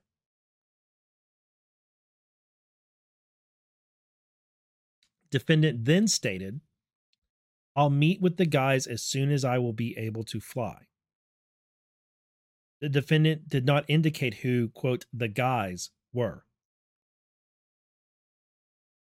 The following day, May 20th, 2020, the defendant messaged the handler a link to an article titled Senate Republicans Issue First Subpoena in Biden Burisma Probe. And it has a picture here with Ron Johnson and to an Apple News article. The handler did not respond. The next day, May 21st, 2020, the defendant messaged the handler the following Ukraine opening investigation. And it's got smiley, I think there's supposed to be smiley faces and then a dollar sign. Okay, Biden, I think it's going to help him to be elected. We need a new runner. Let me know when you can talk. Have some interesting update.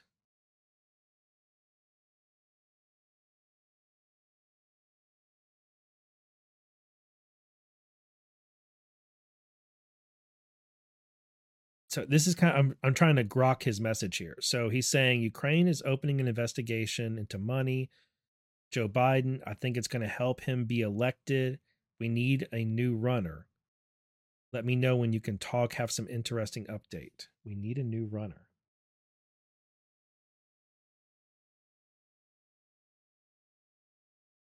Less than 30 minutes later the defendant messaged the handler the following and it's this picture which you guys have seen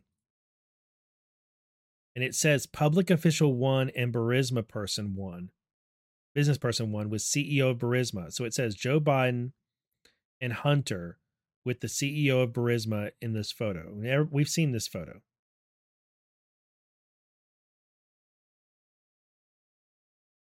Let me look up the. Let me search it from here. Just let me let me grab it, okay.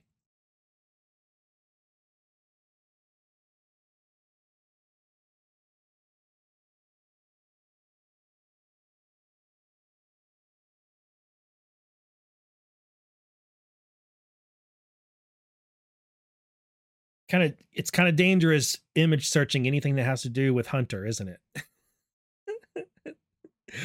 like, like uh you gotta be careful about that all right. So we got Devon Archer.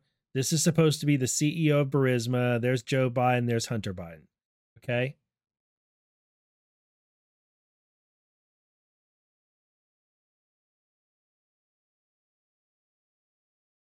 Go back to this. We're safe safe on that search. Nothing nothing bad came up. All right. Contrary to the defendant's representation, this was not in fact a photograph of public official one and business person one with the CEO of Burisma.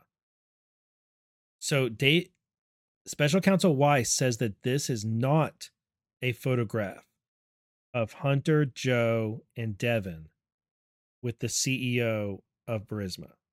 So then what is it? Who is this person then?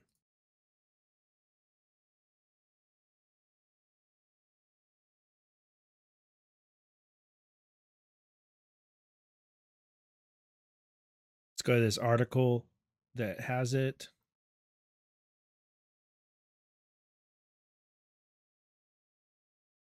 See what it says. In this article, check it out. It says right here in the uh, description down here,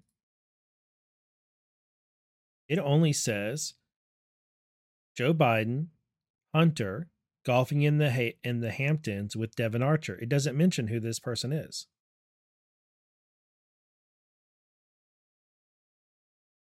Does it tell you anywhere else who that person is?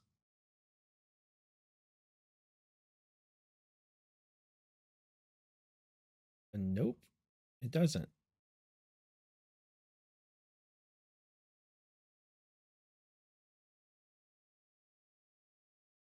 Let's search this image and see if we can find any article that tells us who is in this photo.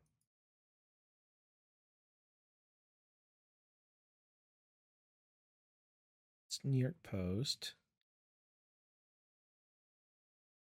I want to find an older article, like when it was new. That might be. Let me TinEye it. Use 10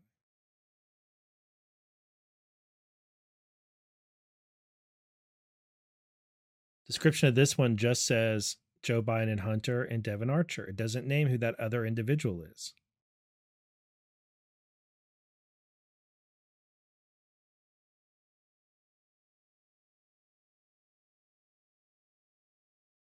Okay, let's go to the oldest image. From September 2019, Fox News. Joe and Hunter Biden seen golfing with Ukraine gas company exec in 2014. A photo obtained by Fox News Tucker Carlson tonight shows former Vice President Joe Biden and his son golfing in the Hamptons with Devon Archer, who served on the board of Ukrainian national gas company Burisma Holding with Hunter. Earlier this month, Joe Biden in Iowa said he never discussed his son's foreign business dealings with him. Hunter told the New Yorker previously that he and his father had spoken just once about Hunter Biden's work in Ukraine. A source close to Archer told Fox News the photo was taken in August 2014. Contemporaneous reports indicate the vice president was in the Hamptons at that time. Hunter Biden and Archer joined the Burisma Holdings board in April 2014. So that this would be, you know, 4 months before this golf trip. Earlier this month, Trump suggested that despite this, his claims, Joe Biden seemingly discussed Ukraine matters with his son. Again, the description here does not name who this guy in the white shirt is. The vice president, blah, blah, blah. Attorney Rudy Giuliani on Sunday suggested Shokin was the target of an international smear campaign to discredit his work. Later, Giuliani said, I have another affidavit, this time from a, another Ukrainian prosecutor, who says that the day after Biden strong armed the president to remove Shokin, they showed up in the prosecutor's office. Lawyers for Hunter Biden show up in the prosecutor's office and they give an apology for dissemination of false information. Interesting. Okay, so again, nowhere have you I've never noticed this, guys, that in all of these articles, they never name who this guy is. Why do they not name this person? I'm guessing that's the same article. Let's see.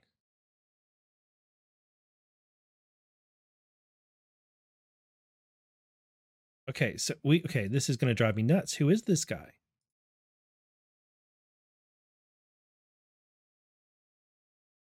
Can I filter it to Marco Polo? Who does Marco Polo say it is? Now that won't work. Dadgummit. Um.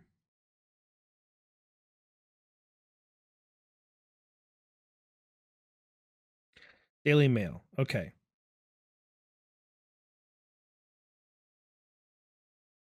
Is this say it says Ukraine gas company executive? It doesn't name him.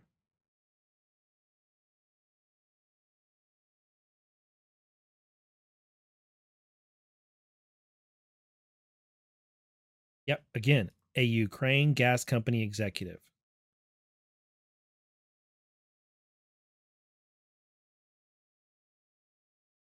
This is so weird. This is so weird that these articles don't say who he is.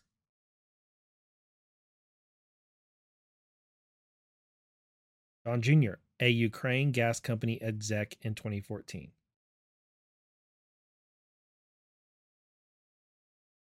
Hunter was said to have joined Burisma because former president of Poland, Alexander Kwasniewski, also a Burisma board member, urged him to do so. Put a pin in that name because, well, maybe not on this episode, but we're going to come back and dig into him later. Come on.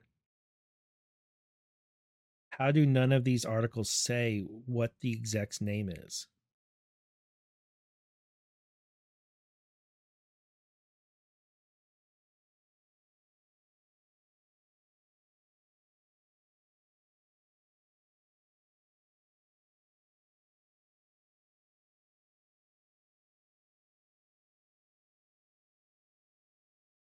I'll give up in just a moment.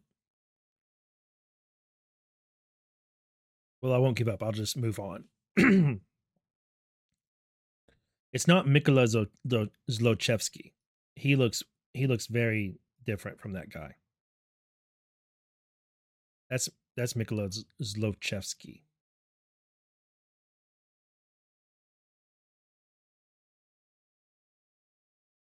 It doesn't even say Burisma exec. It just says the Ukraine gas executive.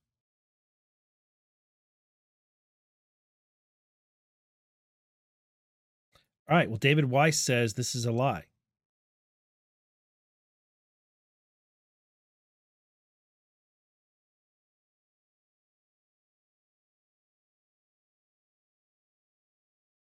One month later, and three years after first reporting on Burisma, the defendant reported bribery allegations against business person one and public official one. In June 2020, the handler reached out to the defendant concerning June uh, the 2017 1023. So that that first report, this June 23 is what we've learned about last summer with the oversight committee. This was done at the request of the FBI's Pitts- Pittsburgh field office. Remember, the FBI was investigating some of these allegations out of the Pittsburgh office. In the first half of 2020, the United States Attorney's Office for the Western District of Pennsylvania, USAO WT, WDPA, had been tasked by the Deputy Attorney General of the United States to assist in the quote the receipt, processing, and preliminary analysis of new information provided by the by the public that may be relevant to matters relating to Ukraine. As part of that process, FBI Pittsburgh opened an assessment. They, the name the number on it is 58A-PG-3250958. And in the course of that assessment, identified the 2017-1023 form in FBI holdings and shared it with the U.S. Attorney, Western District of Pennsylvania. USAO WDPA then asked FBI Pittsburgh to reach out to the handler to ask for any further information about the reference in his 2017-1023 that stated, quote, during this call, there was a brief, non-relevant discussion about former President Biden, Vice President Biden's son, Hunter Biden, who is currently on the board of directors for Burisma Holdings. Then no further information. On or about June 26, 2020, FBI Pittsburgh contacted the handler regarding the 2017 FD 1023 form. That same day, the handler spoke with the defendant, Alexander Smirnov, who was in Los Angeles by telephone. The information the defendant provided the handler was memorialized on a Form 1023, hereafter called the, 10, the 2020 1023, an official record of the FBI, which was finalized on June 30th, 2020. Just so for clarity's sake, I'm going to, when this comes up, I'm going to call it the 2020 FD 1023 form instead of calling it 2020 1023. It doesn't say, I'm just letting you guys know if you're watching the show, I'm going to add in FD 1023 form uh, so that we're clear about, we're talking about a document here and it doesn't sound like just a string of numbers. During their call on June 26, 2020, when the handler asked the defendant about the brief, non relevant discussion about former public official one's son, business person one, who is currently on the board of directors for Burisma Holding, the defendant described for the first time two purported meetings and two purported phone calls with various Burisma executives where business person one, Hunter, and public official one, Joe, were discussed. The two phone calls were in addition to the one the defendant reported on in 2017 1023, that form from April of that year.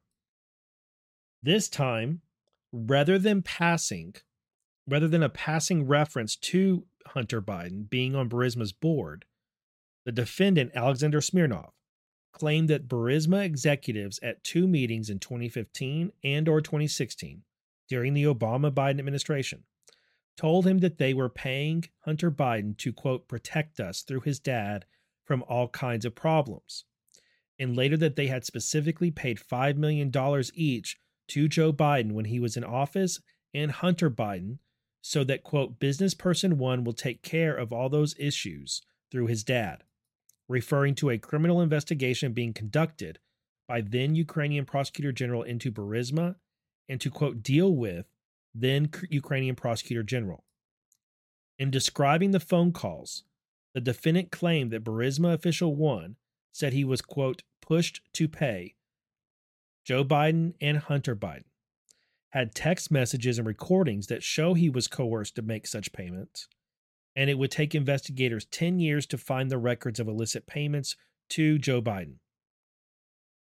The defendant made these statements to the handler in June 2020 when public official 1 was a candidate for president of the United States and the presumptive nominee of one of two major political parties. Critically, the payments the defendant described occurred, according to the defendant, during the Obama Biden administration in 2016 when public official one, Joe Biden, was in a position of influence, uh, in a position to influence U.S. policy towards Ukraine. And prior to February 2016, when then Ukrainian prosecutor general was fired, and in any event prior to the change in administration in January 2017. Specifically, the defendant claimed the following about the first and second meetings. First, the first meeting with Burisma executives in Kiev Ukraine 2015 2016. In late 2015 or 2016, during the Obama Biden administration, CHS was first introduced to officials at Ukraine natural gas business Burisma Holdings through CHS's associate, Associate 1. For full identification of Associate 1C attachments to the FD 1023 form serialized on January 2nd, 2018. CHS and Associate 1 traveled to Ukraine and went to Burisma's office that was located 20 minutes away from the city center. The purpose of the meeting was to discuss Burisma's interest in purchasing a U.S. based oil and gas business for purposes of merging it with Burisma for purposes of conducting an IPO in the U.S. Burisma was willing to purchase a U.S. based entity for 20 to 30 million dollars. At this meeting was CHS, CHS's former business partner, Associate 2, a U.S. person who does not speak Russian.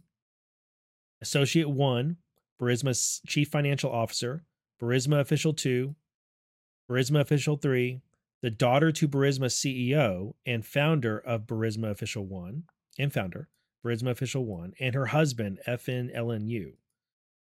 The, fin- the com- conversation was in Russian, and thus Associate 2 did not participate therein. During the meeting, Burisma 2, Burisma Official 2, asked CHS whether CHS was aware of Burisma's board of directors. CHS replied no, and Burisma Official 2 advised the board members included 1. The former president or prime minister of Poland, that's Kwanutsky or whatever. 2. Public official 1's son, so Hunter Biden. Burisma official 2 said Burisma hired the former president or prime minister of Poland to leverage his contacts in Europe for prospective oil and gas deals. And they hired business person 1, Hunter, to protect us through his dad from all kinds of problems.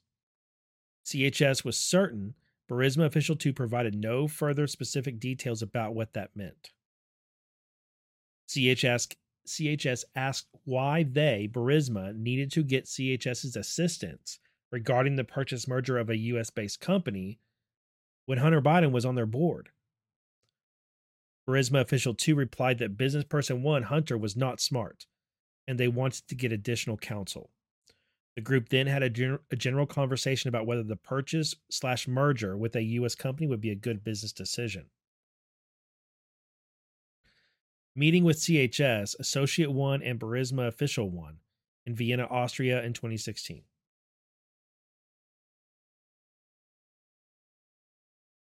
This is the next part.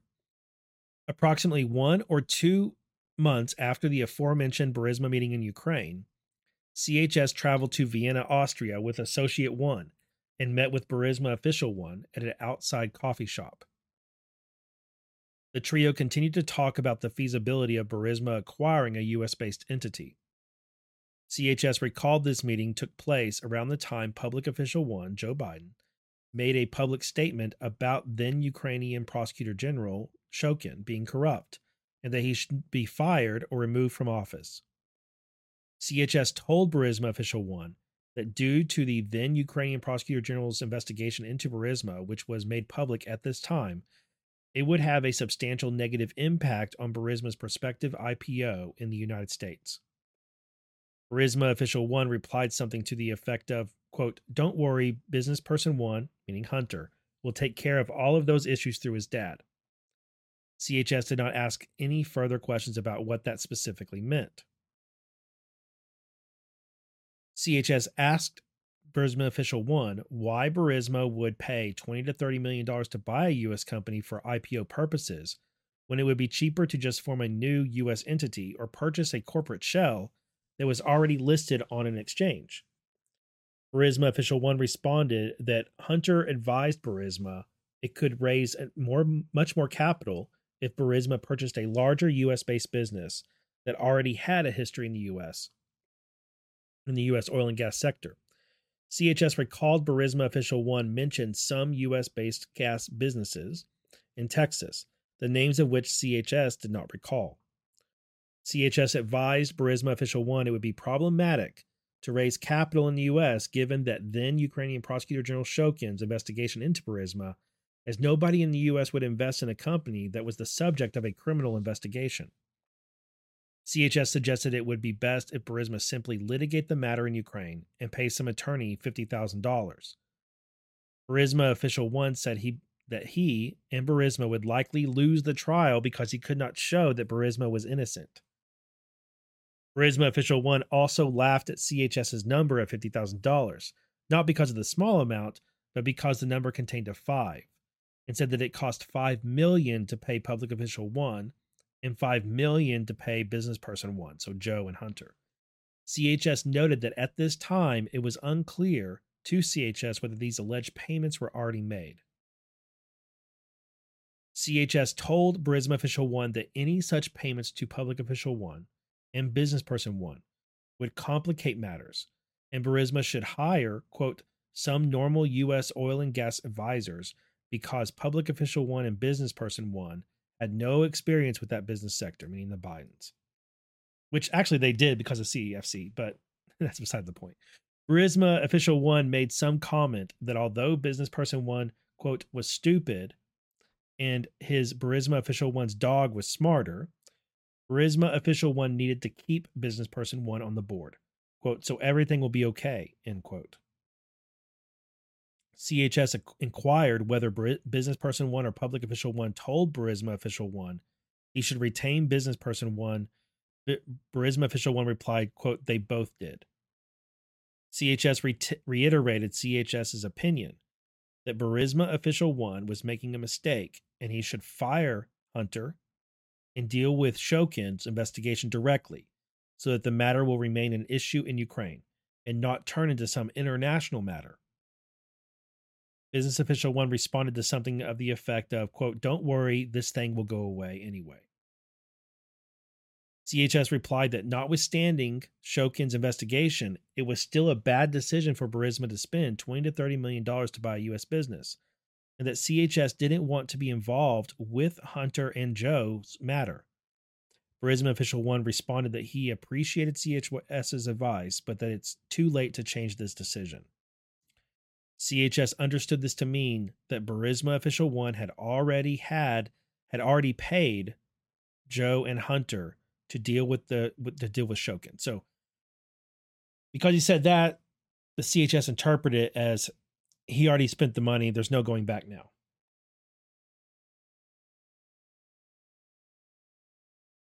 Okay, part E the defendant's 2020 story was a fabrication. And of course, guys, all of that stuff that I just read, we've all heard those things so many times. Now, this is the source of them. We've heard all of those allegations about Joe and Hunter being smart. I mean, Hunter being dumb and the dog being smarter and the $5 million to each of them and Shokin. We've all heard all of that so many times. Now we found this is the source of it. The source of it is this guy, Alexander Smirnov, who told it to his handler and um ended up going to Pittsburgh FBI and the Pitts in the um Pennsylvania US Attorney's office. All of that was done under Trump administration. And um now special counsel Weiss has indicted this guy, the CHS, saying that he lied and he fabricated evidence. All right, part E. The defendant's 2020 story was a fabrication. My throat's getting a tad bit sore, so I'm going to have some Benson candy. You should too. Hit my link in the link tree. Go to Benson's, get some candy, get some honey, get some soap.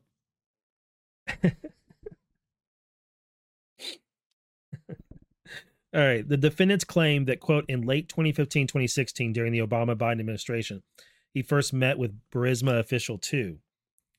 And that at, at that meeting, Burisma official two told him that they hired business person one to protect us through his dad from all kinds of problems was false as he knew. Similarly, the defendant's claims that he met with Burisma official one, quote, one or two months later, around the time, quote, public official one made a public statement about then Ukrainian prosecutor general being corrupt and that he should be fired, removed from office, which occurred on December 9th, 2015. And that at that meeting, Burisma official one admitted that he had paid business person one $5 million and public official one $5 million each, so that business person one will take care of all those issues through his dad, referring to then Ukrainian prosecutor general's investigation into Burisma and to deal with then Ukrainian prosecutor general were false, as the defendant knew. No such statements were made to the defendant because, in truth and in fact, defendant met with officials from Burisma for the first time in 2017. So none of that story can be true because he didn't even meet with these guys back then.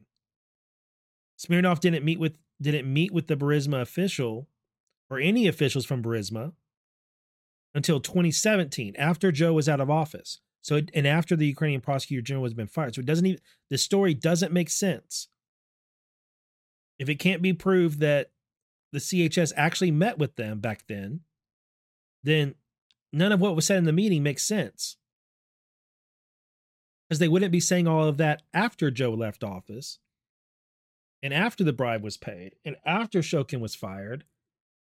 And he wouldn't be advising them to take a different route after all of that had happened, right?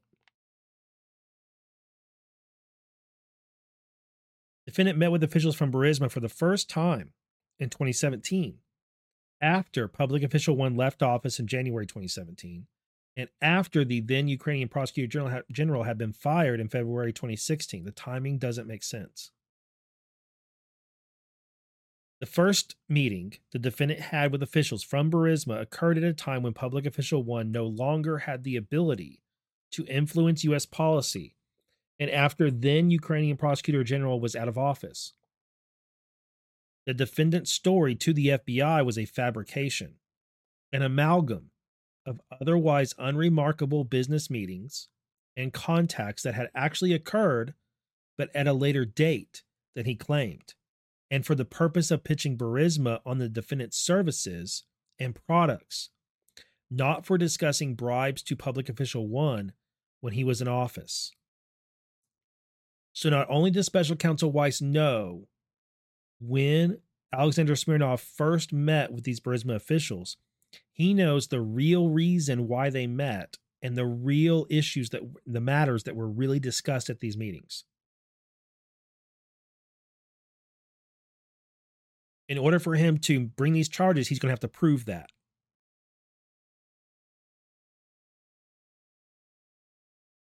The defendant began to pursue business opportunities. I mean, to get a conviction on these charges, he's going to have to prove that. The defendant began to pursue business opportunities with Burisma in spring 2017, at the earliest, and through two associates of his. Associate one was a Ukrainian business consultant. He was introduced to the defendant by a mutual acquaintance who told Associate one that the defendant was an expert in IPOs in the United States. The defendant and Associate 1 subsequently met in Kiev, Ukraine, and the defendant asked Associate 1 to connect him to businesses in Ukraine interested in IPOs in the United States.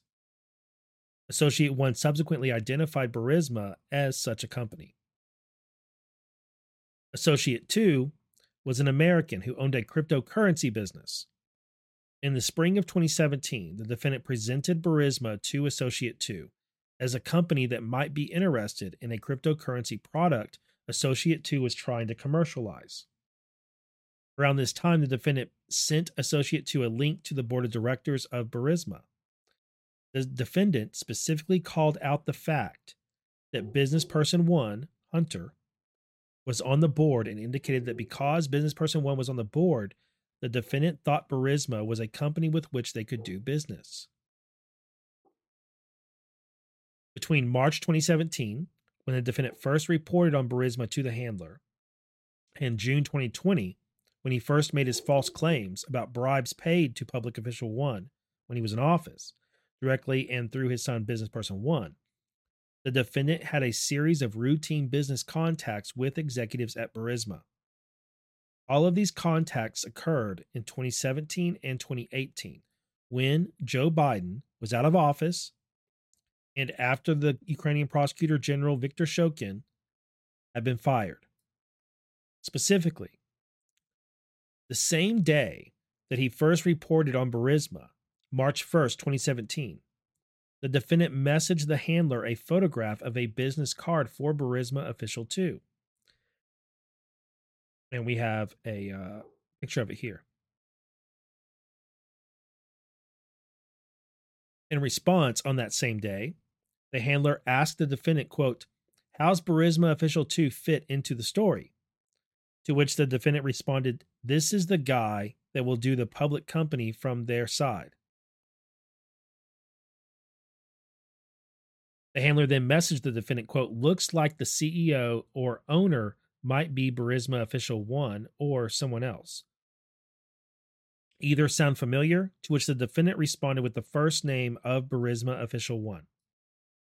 The handler then asked the defendant whether he was meeting with Burisma official one, to, to which the defendant responded, No.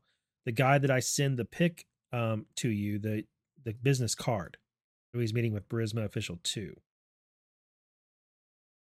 On April 13th, 2017, the handler messaged the defendant asking him, quote, You know who from Burisma will be in the meeting? To which the defendant repl- responded, Not yet. We'll know after we um, something, I will get the email.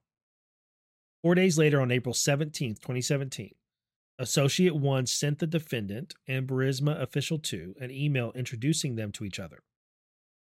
That same day, Associate 1 sent another email to Burisma Official 2 summarizing in general terms how a company could undertake an IPO in the United States.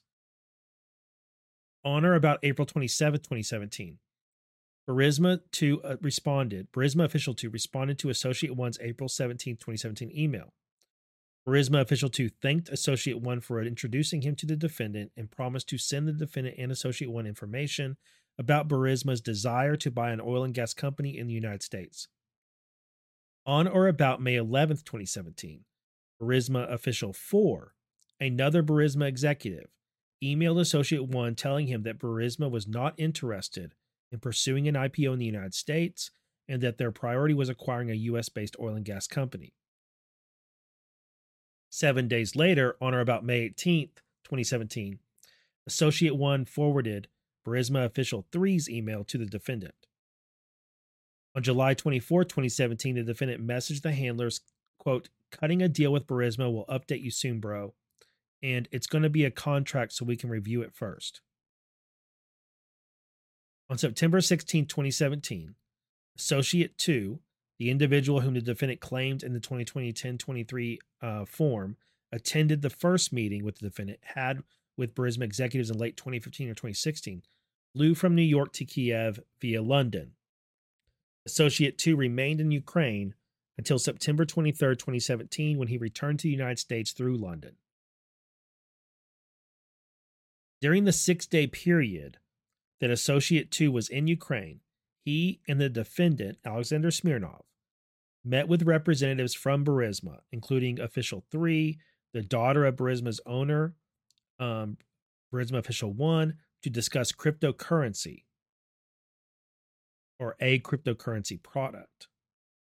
The meeting was in Russian, and on the drive back from Burisma's headquarters, the defendant described to Associate 2 what had been discussed. The defendant told Associate 2 that the Burisma representatives were not interested in the cryptocurrency product the defendant and Associate 2 were selling and were instead trying to find an oil and gas company in the United States that Burisma could purchase. The defendant did not describe to Associate 2 any discussion of business person 1 or public official 1 during this meeting. So Joe Biden and Hunter Biden did not come up at all. On September 19, 2017, the defendant messaged the handler photographs of business cards for Burisma Official 3 and the the person the defendant claimed to be he met at the first meeting in, July, in late 2015 or 2016 during the Obama Biden administration, who is Burisma Official 4.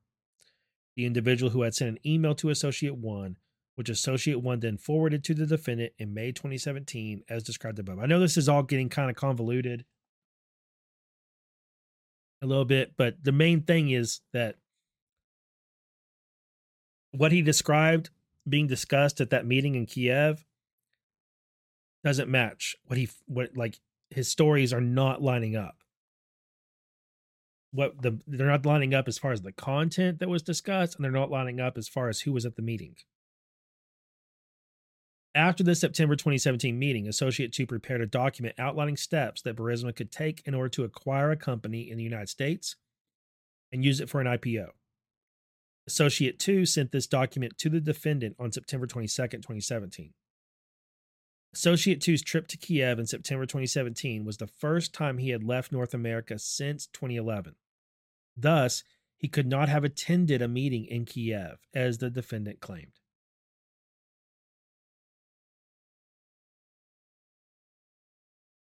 His trip to Ukraine in September 2017 was more than seven months after Joe Biden had left office and more than a year after Viktor Shokin had been fired.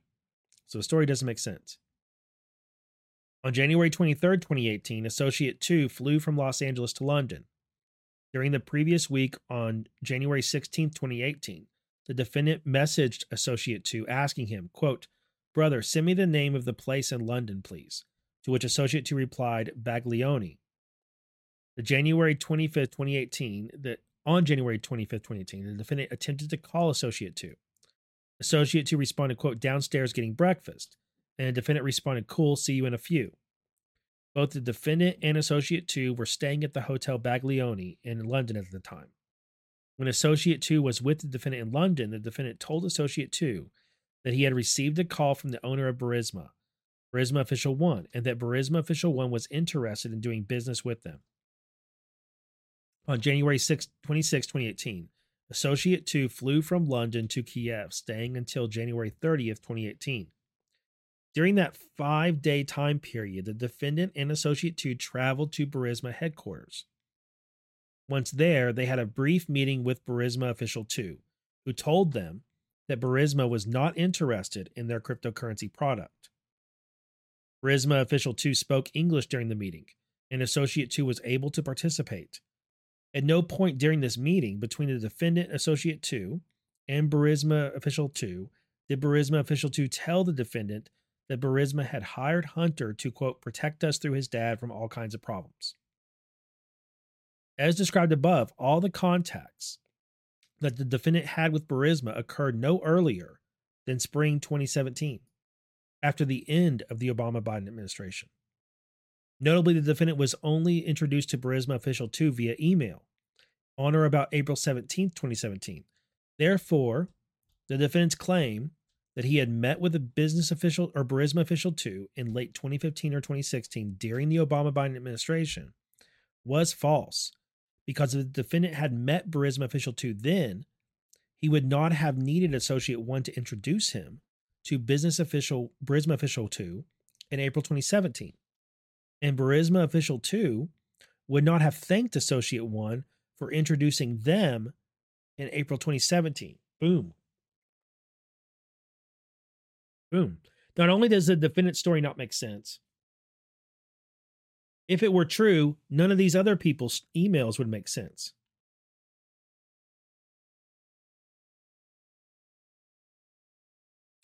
As to the second meeting, the one that supposedly happened in Vienna, contrary to what the defendant told the handler, Associate 1 did not meet with the defendant and Burisma Official 1 at a cafe in Vienna around the time that Public Official 1, quote, made a public statement about Ukrainian Prosecutor General being corrupt and that he should be fired or removed from office, which occurred in December 2015. In fact, Associate 1 has never met or spoken with Burisma Official 1. Further, the defendant did not travel to Vienna, quote, around the time public official one made a public statement about the then Ukrainian prosecutor general being corrupt, and that he should be fired, removed from office, which occurred in December 2015. When the handler interviewed the defendant on June 26, 2020, the defendant also falsely told the handler that he had two phone calls with Burisma official one one in 2016 or 2017, shortly after the US election, but before the end of the Obama Biden administration, and a second one in 2019. The following is what the defendant told the handler about those two calls that were also memorialized in the 2020 FD 1023 form. Subsequent phone calls between CHS and Burisma official.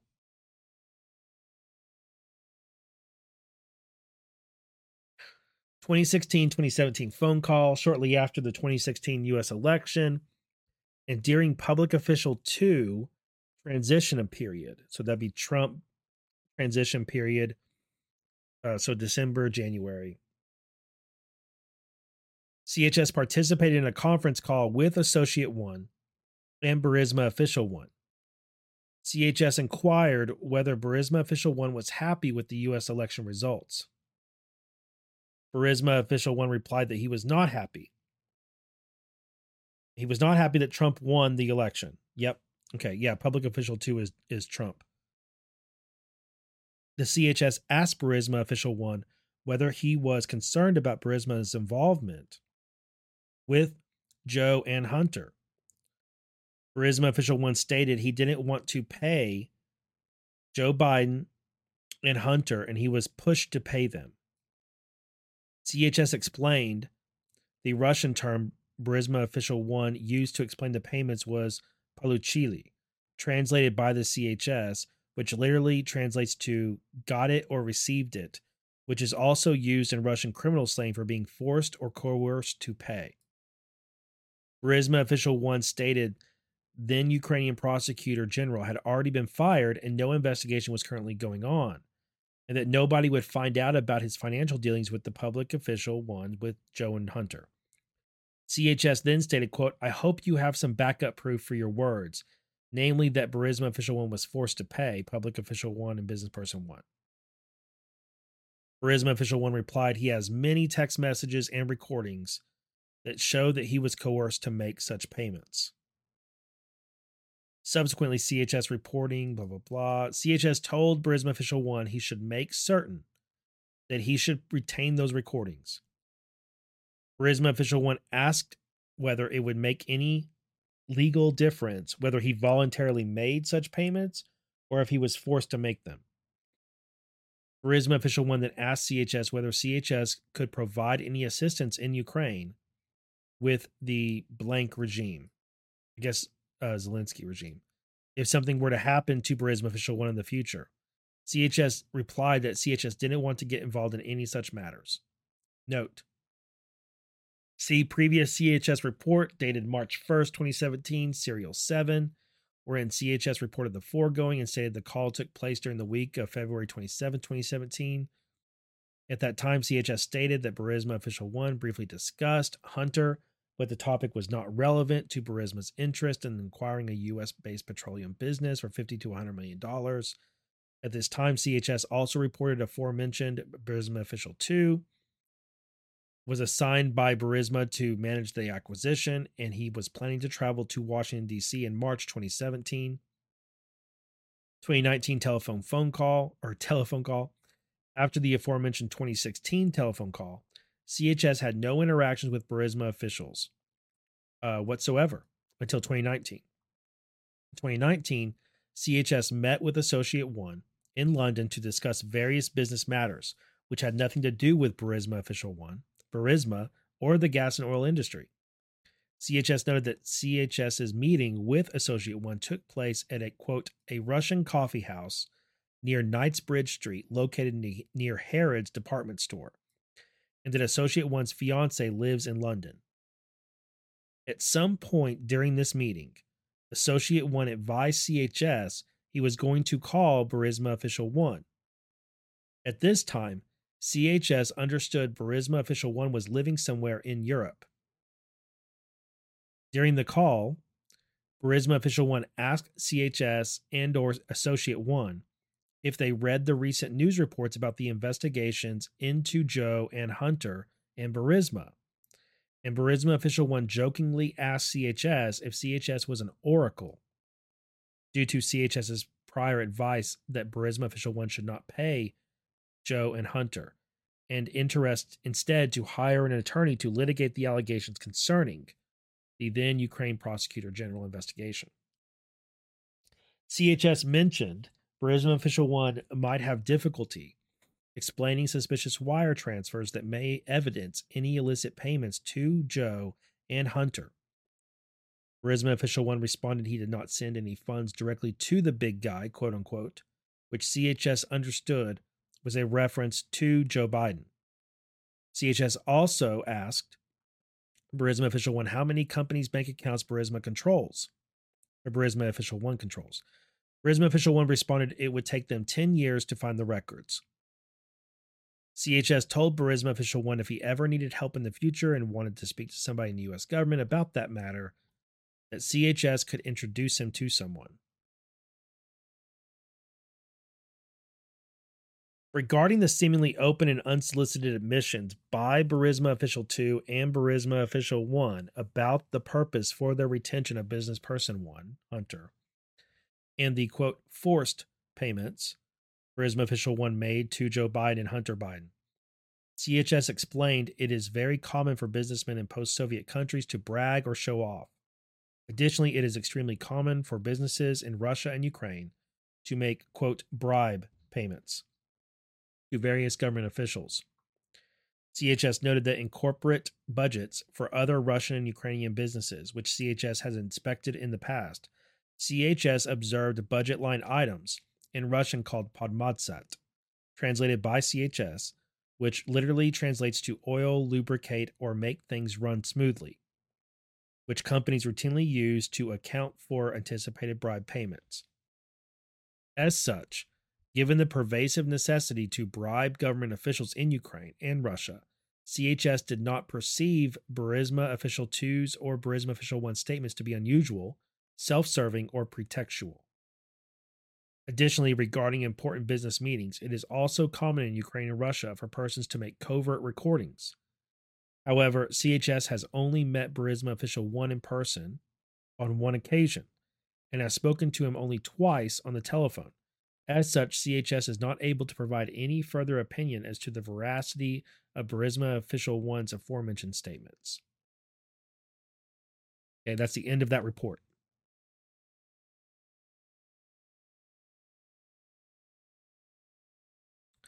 Associate 1 never spoke to Burisma Official 1 on the phone or in person.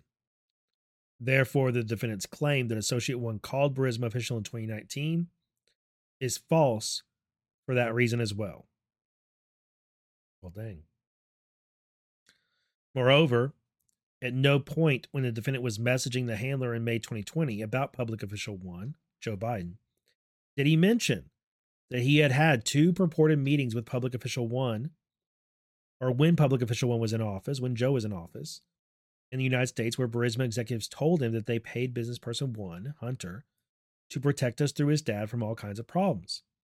And later that they had specifically paid $5 million each to public official one and business person one so that business person one will take care of all those issues through his dad, referring to a criminal investigation being conducted by Victor Shokin into Burisma.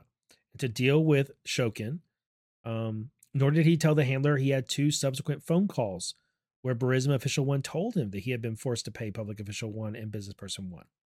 That it would take investigators 10 years to find records of illicit payments to public official one.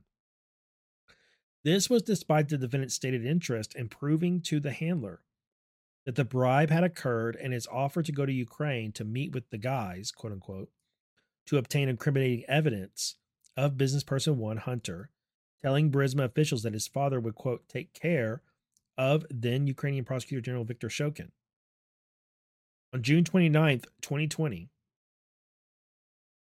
the defendant provided further supplemental information to the handler concerning his allegations.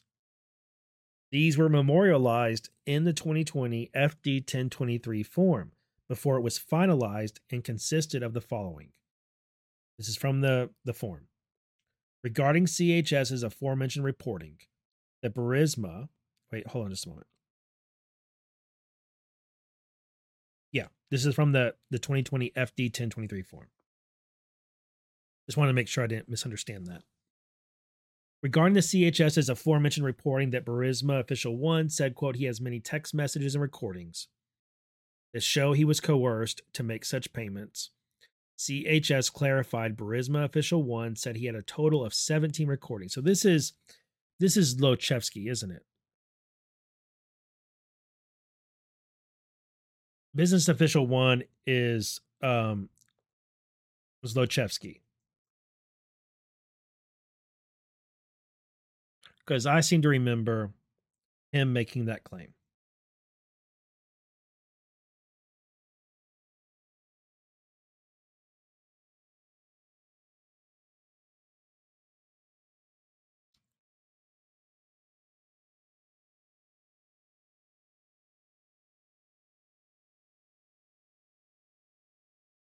I'm pretty sure it's Zlochevsky. So this is Marco Chuck Grassley revealed Monday from the Senate floor.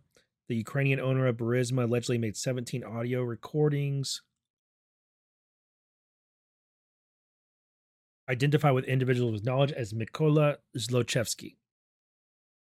So the person that allegedly, that the CHS is alleging in this whole document, Burisma official one is Mykola Zlochevsky. Mikola. Mykola Zlochevsky. So all these times we've been saying Burisma official one, that's Mikola Zlochevsky. Okay, so regarding CHS's Alexander Smirnov's aforementioned reporting that Mykola Zlochevsky said he has many text messages and recordings that show he was coerced to make payments. CHS clarified Zlochevsky said he had a total of 17 recordings involving Joe Biden and Hunter Biden. Two of the recordings included Joe Biden, and the remaining 15 recordings only included Hunter. CHS reiterated that per Zlochevsky, these recordings evidence Zlochevsky was somehow coerced into paying Joe and Hunter to ensure that then Ukraine Prosecutor General Shokin was fired. Burisma official one stated he has two documents, which CHS understood to be wire transfer statements bank records, etc., that evidence some payment to public official one and business person one um, that were made presumably in exchange for then Ukrainian prosecutor general firing. Regarding aforementioned associate one, alternate spelling, alternate spelling. Huh. Who is associate one? Who is associate one?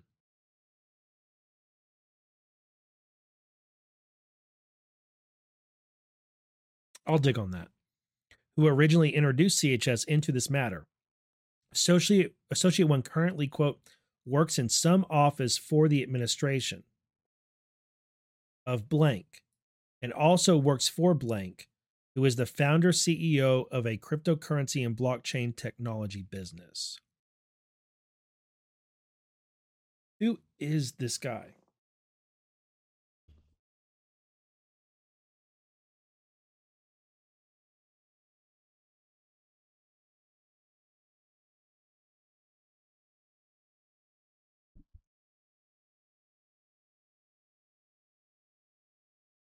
Who is it?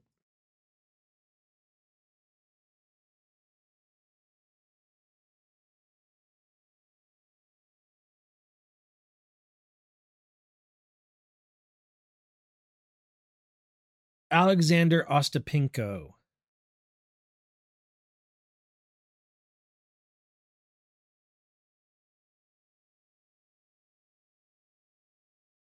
Yes. Climate audit. Figured it out. I knew somebody had.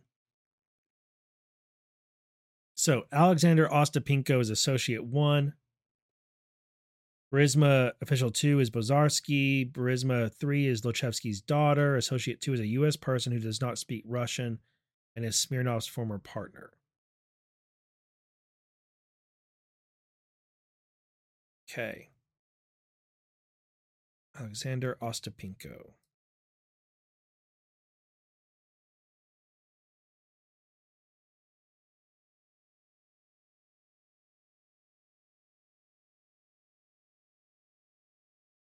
Okay, let's go back to it. After the defendant made these reports, the FBI asked him for travel records, which he provided, in an attempt to determine whether the information he provided was accurate. By August 2020, so that this this came out in June, right? End of June, June 30th, June 29th. By August, FBI Pittsburgh concluded that all reasonable steps have been completed regarding the defendant's allegations and that their assessment should be closed. On August 12, 2020, FBI Pittsburgh was informed that then FBI Deputy Director and then Principal Associate Deputy Attorney General of the United States concurred that it should be closed. That would be Richard Donoghue and uh, someone else. The defendant was interviewed by FBI. This is part F. The defendant was interviewed by FBI investigators in September 2023 and repeated some of his false claims, changed his story as to other of his claims, and um, promoted a new false narrative after meeting with Russian officials.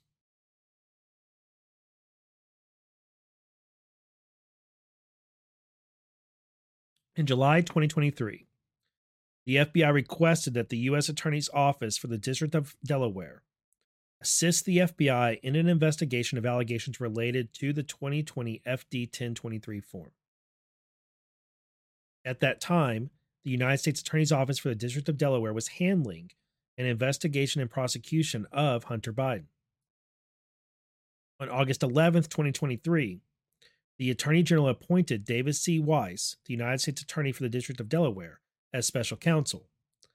The special counsel was authorized to conduct the investigation and prosecution of Hunter Biden, as well as, quote, any matters that arose from that investigation or may arise from the special counsel's investigation or that with are in the scope of 28 CFR 600.4a, which is how we got here. On August 29, 2023, FBI investigators spoke with the handler in reference to the 2020 FD 1023 form. during that investigation. Whoa, whoa, whoa, whoa. During that conversation, the handler indicated that he and the defendant had reviewed the 2020 FD 1023 form following its public release by members of Congress in July 2020 or July 2023. And the defendant reaffirmed the accuracy of the statements contained in it. So three years later, the defendant still says Alexander Smith still stands by what is in that form. The handler provided investigators with messages he had with the defendant, including the ones described above. Additionally, the handler identified and reviewed with the defendant travel records associated with both Associate 2 and the defendant. The travel records were inconsistent with what the defendant had previously told the handler that was memorialized in the 2020 FD 1023 form. The defendant also provided email communications with both Associate 2 and Burisma personnel beginning in 2017 to the handler, which the handler reviewed with the defendant and shared with FBI investigators. The defendant was interviewed by FBI investigators on September 27, 2023. At the start of the interview, the defendant was warned of his duty to tell the truth pursuant to 18 USC 1001.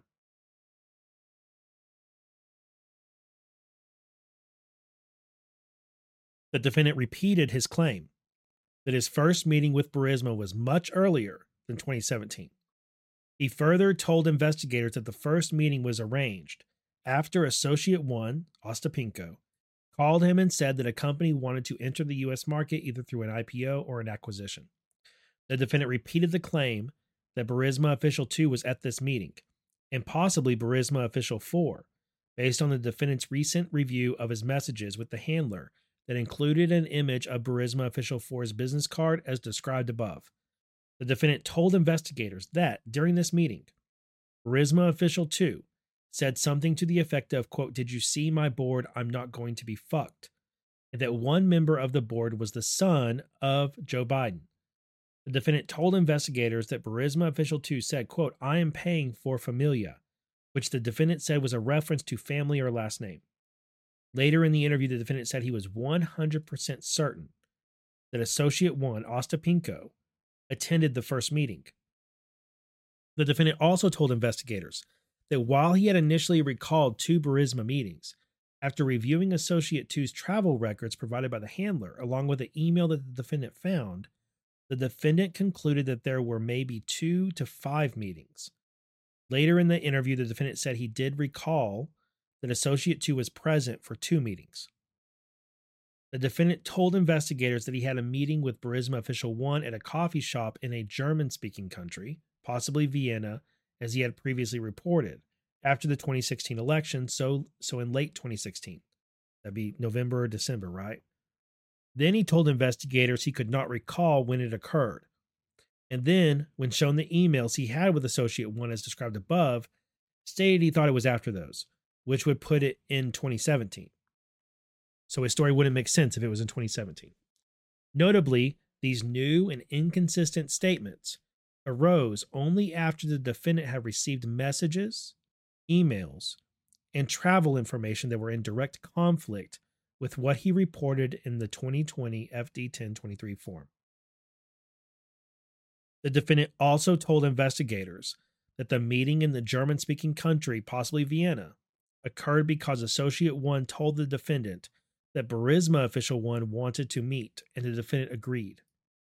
Later in the interview, he told investigators that this meeting occurred before the then Ukrainian prosecutor general resigned, which was in early 2016.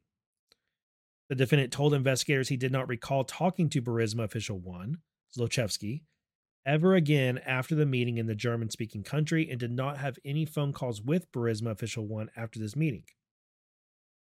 The defendant told investigators that he had asked the then Ukrainian pro- then Ukrainian president to arrange a meeting between himself and Shokin to talk about Burisma.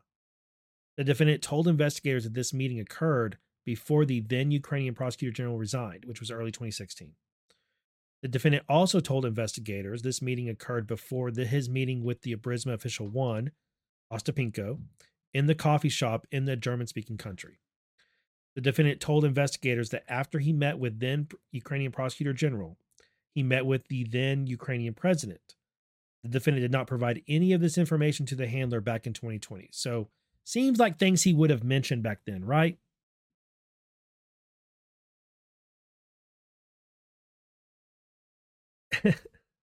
seems like seems like if he met with the president of Ukraine and the prosecutor general he would have mentioned that back in 2020.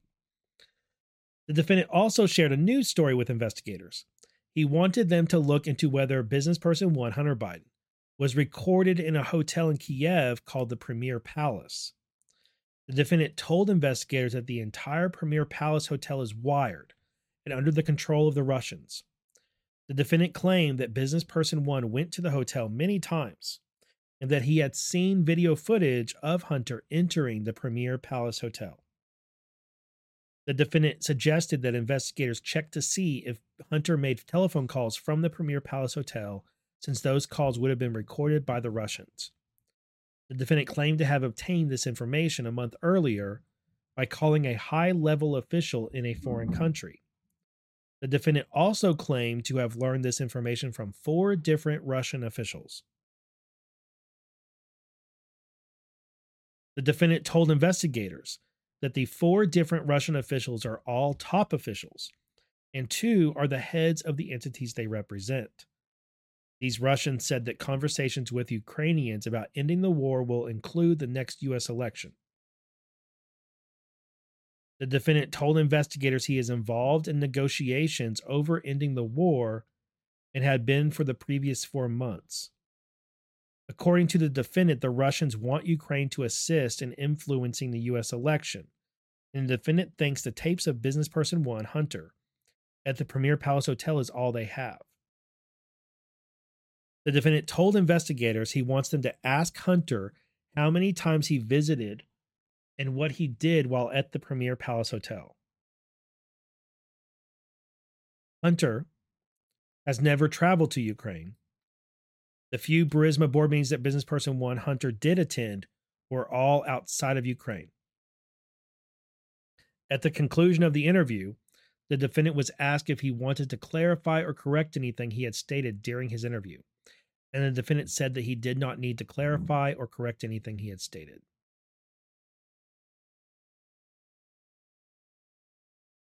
So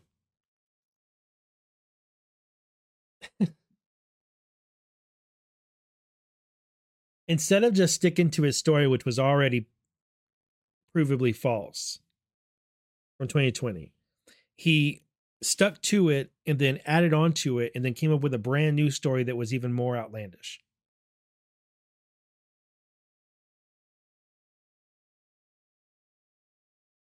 All right, count one false statement that on or about June, June 26, 2020, the defendant did willfully and knowingly make a materially false, fictitious, or fraudulent statement and representation in a matter within the jurisdiction of the executive branch of the United States when he said that in late 2016, during the Obama Biden administration, he met with Burisma Official 2, and that at that meeting, Burisma Official 2 told him that Burisma hired Hunter to protect us through his dad from all kinds of problems these were false and he knew it. The defense claimed that he met with Burisma official one, Zlochevsky, one or two months later in Vienna, Austria, around the time that Joe Biden made a public statement about Shokin being corrupt and that he should be fired or removed from office, which occurred on December 9th, 2015. And that at that meeting, Burisma official one admitted that he had paid business person one five million and public official one five million so that business person one will take care of all those issues through his dad referring to then Ukrainian Prosecutor General's investigation into Burisma and to deal with then Prosecutor General General Shokin were false, and the defendant knew that. Defendants claimed that he had a telephone call with Burisma Official 1 in 2016 or 2017, wherein Burisma Official 1 stated he did not want to pay Public Official 1 and business persons, that'd be Joe and Hunter, but he was pushed to pay and that Burisma Official 1 had text messages and recordings that show this is false and he knew it. Defendants claims that in 2019 he was present when Associate 1 called Zlochevsky and Burisma Official 1 stated, Zlochevsky stated that he did not send any funds directly to, quote, the big guy, and that Burisma Official 1 stated it would take them 10 years to find the records. Was false, and he knew it. The statements and representations were false because Alexander Smirnov then and there knew A, the defendant met with officials from Burisma for the first time in 2017 after the end of the Obama Biden administration. Public official one, Joe Biden, was a private citizen at that time, had no ability to protect Burisma from all kinds of problems. And there was no discussion of Joe Biden or Hunter at this first meeting with Burisma. B, the defendant's second meeting with officials from Burisma also occurred in 2017, not at the end of 2015, when Joe made public statements critical of Ukrainian Prosecutor General's office. The second meeting also occurred after public official one left office and after the then Ukrainian Prosecutor General had been fired in February 2016. Like the first meeting, the second meeting the defendant had with officials from Burisma occurred at a time when Joe Biden no longer had the ability to influence U.S. policy. The defendant also did not travel to Vienna, Austria in December 2015 as he claimed, and there was no discussion of public official one or business person one at this second meeting. As to the phone calls with Burisma official one, Zlochevsky, in 2016 or 2017, and then again in 2019, in a subsequent interview with law enforcement in 2023, the defendant told investigators he had never spoken to Zlochevsky on the phone after meeting with Zlochevsky in a German speaking country in 2016, and that his last contact with Zlochevsky was that meeting in early 2016. Further, Associate 1 Ostapenko never spoke to Zlochevsky on the phone or in person in 2019 or at any other time sounds like they could charge um sounds like David Weiss could charge Smirnov with multiple counts of lying, right? Like not just this one. He could charge him with like each one of these is a lie, I think. But I don't know, maybe not. Maybe that maybe you can't really get away with that. All right, count 2. False records. 18 USC 1519 falsification of records in a federal investigation between on or about June 26th and 30th, 2020, in the Central District of California, the defendant, Alexander Smirnov, did knowingly cause the making of a false entry in an FBI Form 1023, a record and document with the intent to impede, obstruct, and influence a matter that the defendant knew and contemplated was within the, within the jurisdiction of the DOJ. Signed, Special Counsel David C. Weiss, and then Leo J. Wise, Derek E. Hines, Sean F. Mulryne. Okay. And Christopher M. Rigali, Assistant Special Counsels. All right. So I want to um I think what I want to do is end it end it right here for today and then we have a lot more to go through. But I think that this this episode's been long enough, and um, this is a lot to to take in.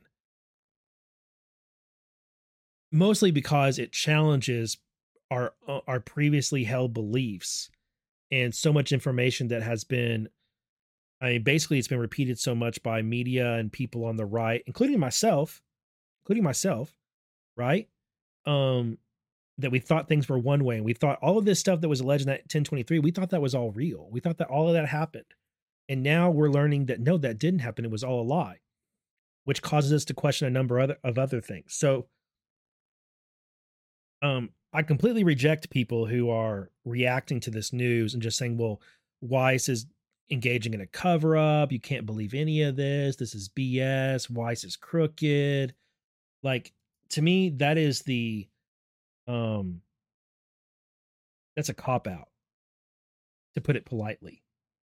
Um instead the right thing to do i think is see what we can make fit uh to analyze this with an eye towards okay assuming all of this is true what else does it does it tell us? And i think it circles back to derkach which is why i started this show talking about derkach I think it goes back to Rudy Giuliani going to Ukraine and um, him looking for um, evidence of election interference.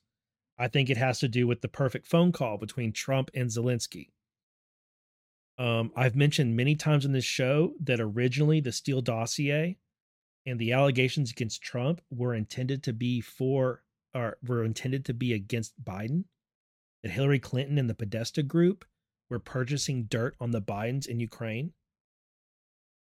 And then they ended up switching it to use it. And then once Biden wasn't going to run for president, they they changed their dirt up and made it fit Trump. And that became the Steele dossier and all of that. I think all of this goes right back to that stuff. And it goes back to the Mueller special counsel. It goes back to Rudy and his trips to Ukraine, Trump's phone call, the Ukraine impeachment. Um, all of this, guys, all of this. Like, it's time, like, this right here is a moment not to react and just totally discount what special counsel Weiss has brought to us. It's a moment to go back and retrace our steps to see if we went off somewhere and to see how this connects back then. The other thing, remember where we were last summer when Hunter Biden was offered that golden plea deal that fell apart. And remember, I have said since then that it was designed to fall apart. Special counsel Weiss knew it would fall apart. He meant for it to fall apart. He knew that in that hearing, the judge was going to go through it line by line and that Trump's attorney, I mean, that Hunter Biden's attorneys were going to say that it applied to everything, including FARA investigation. And he knew that his attorneys for the DOJ were going to say, nope, it doesn't apply to the FAR investigation. It applies to the gun charge and the tax stuff. And that's it. And Hunter Biden's attorneys were going to throw a fit and walk. The plea deal was going to get blown up. It was meant to get blown up.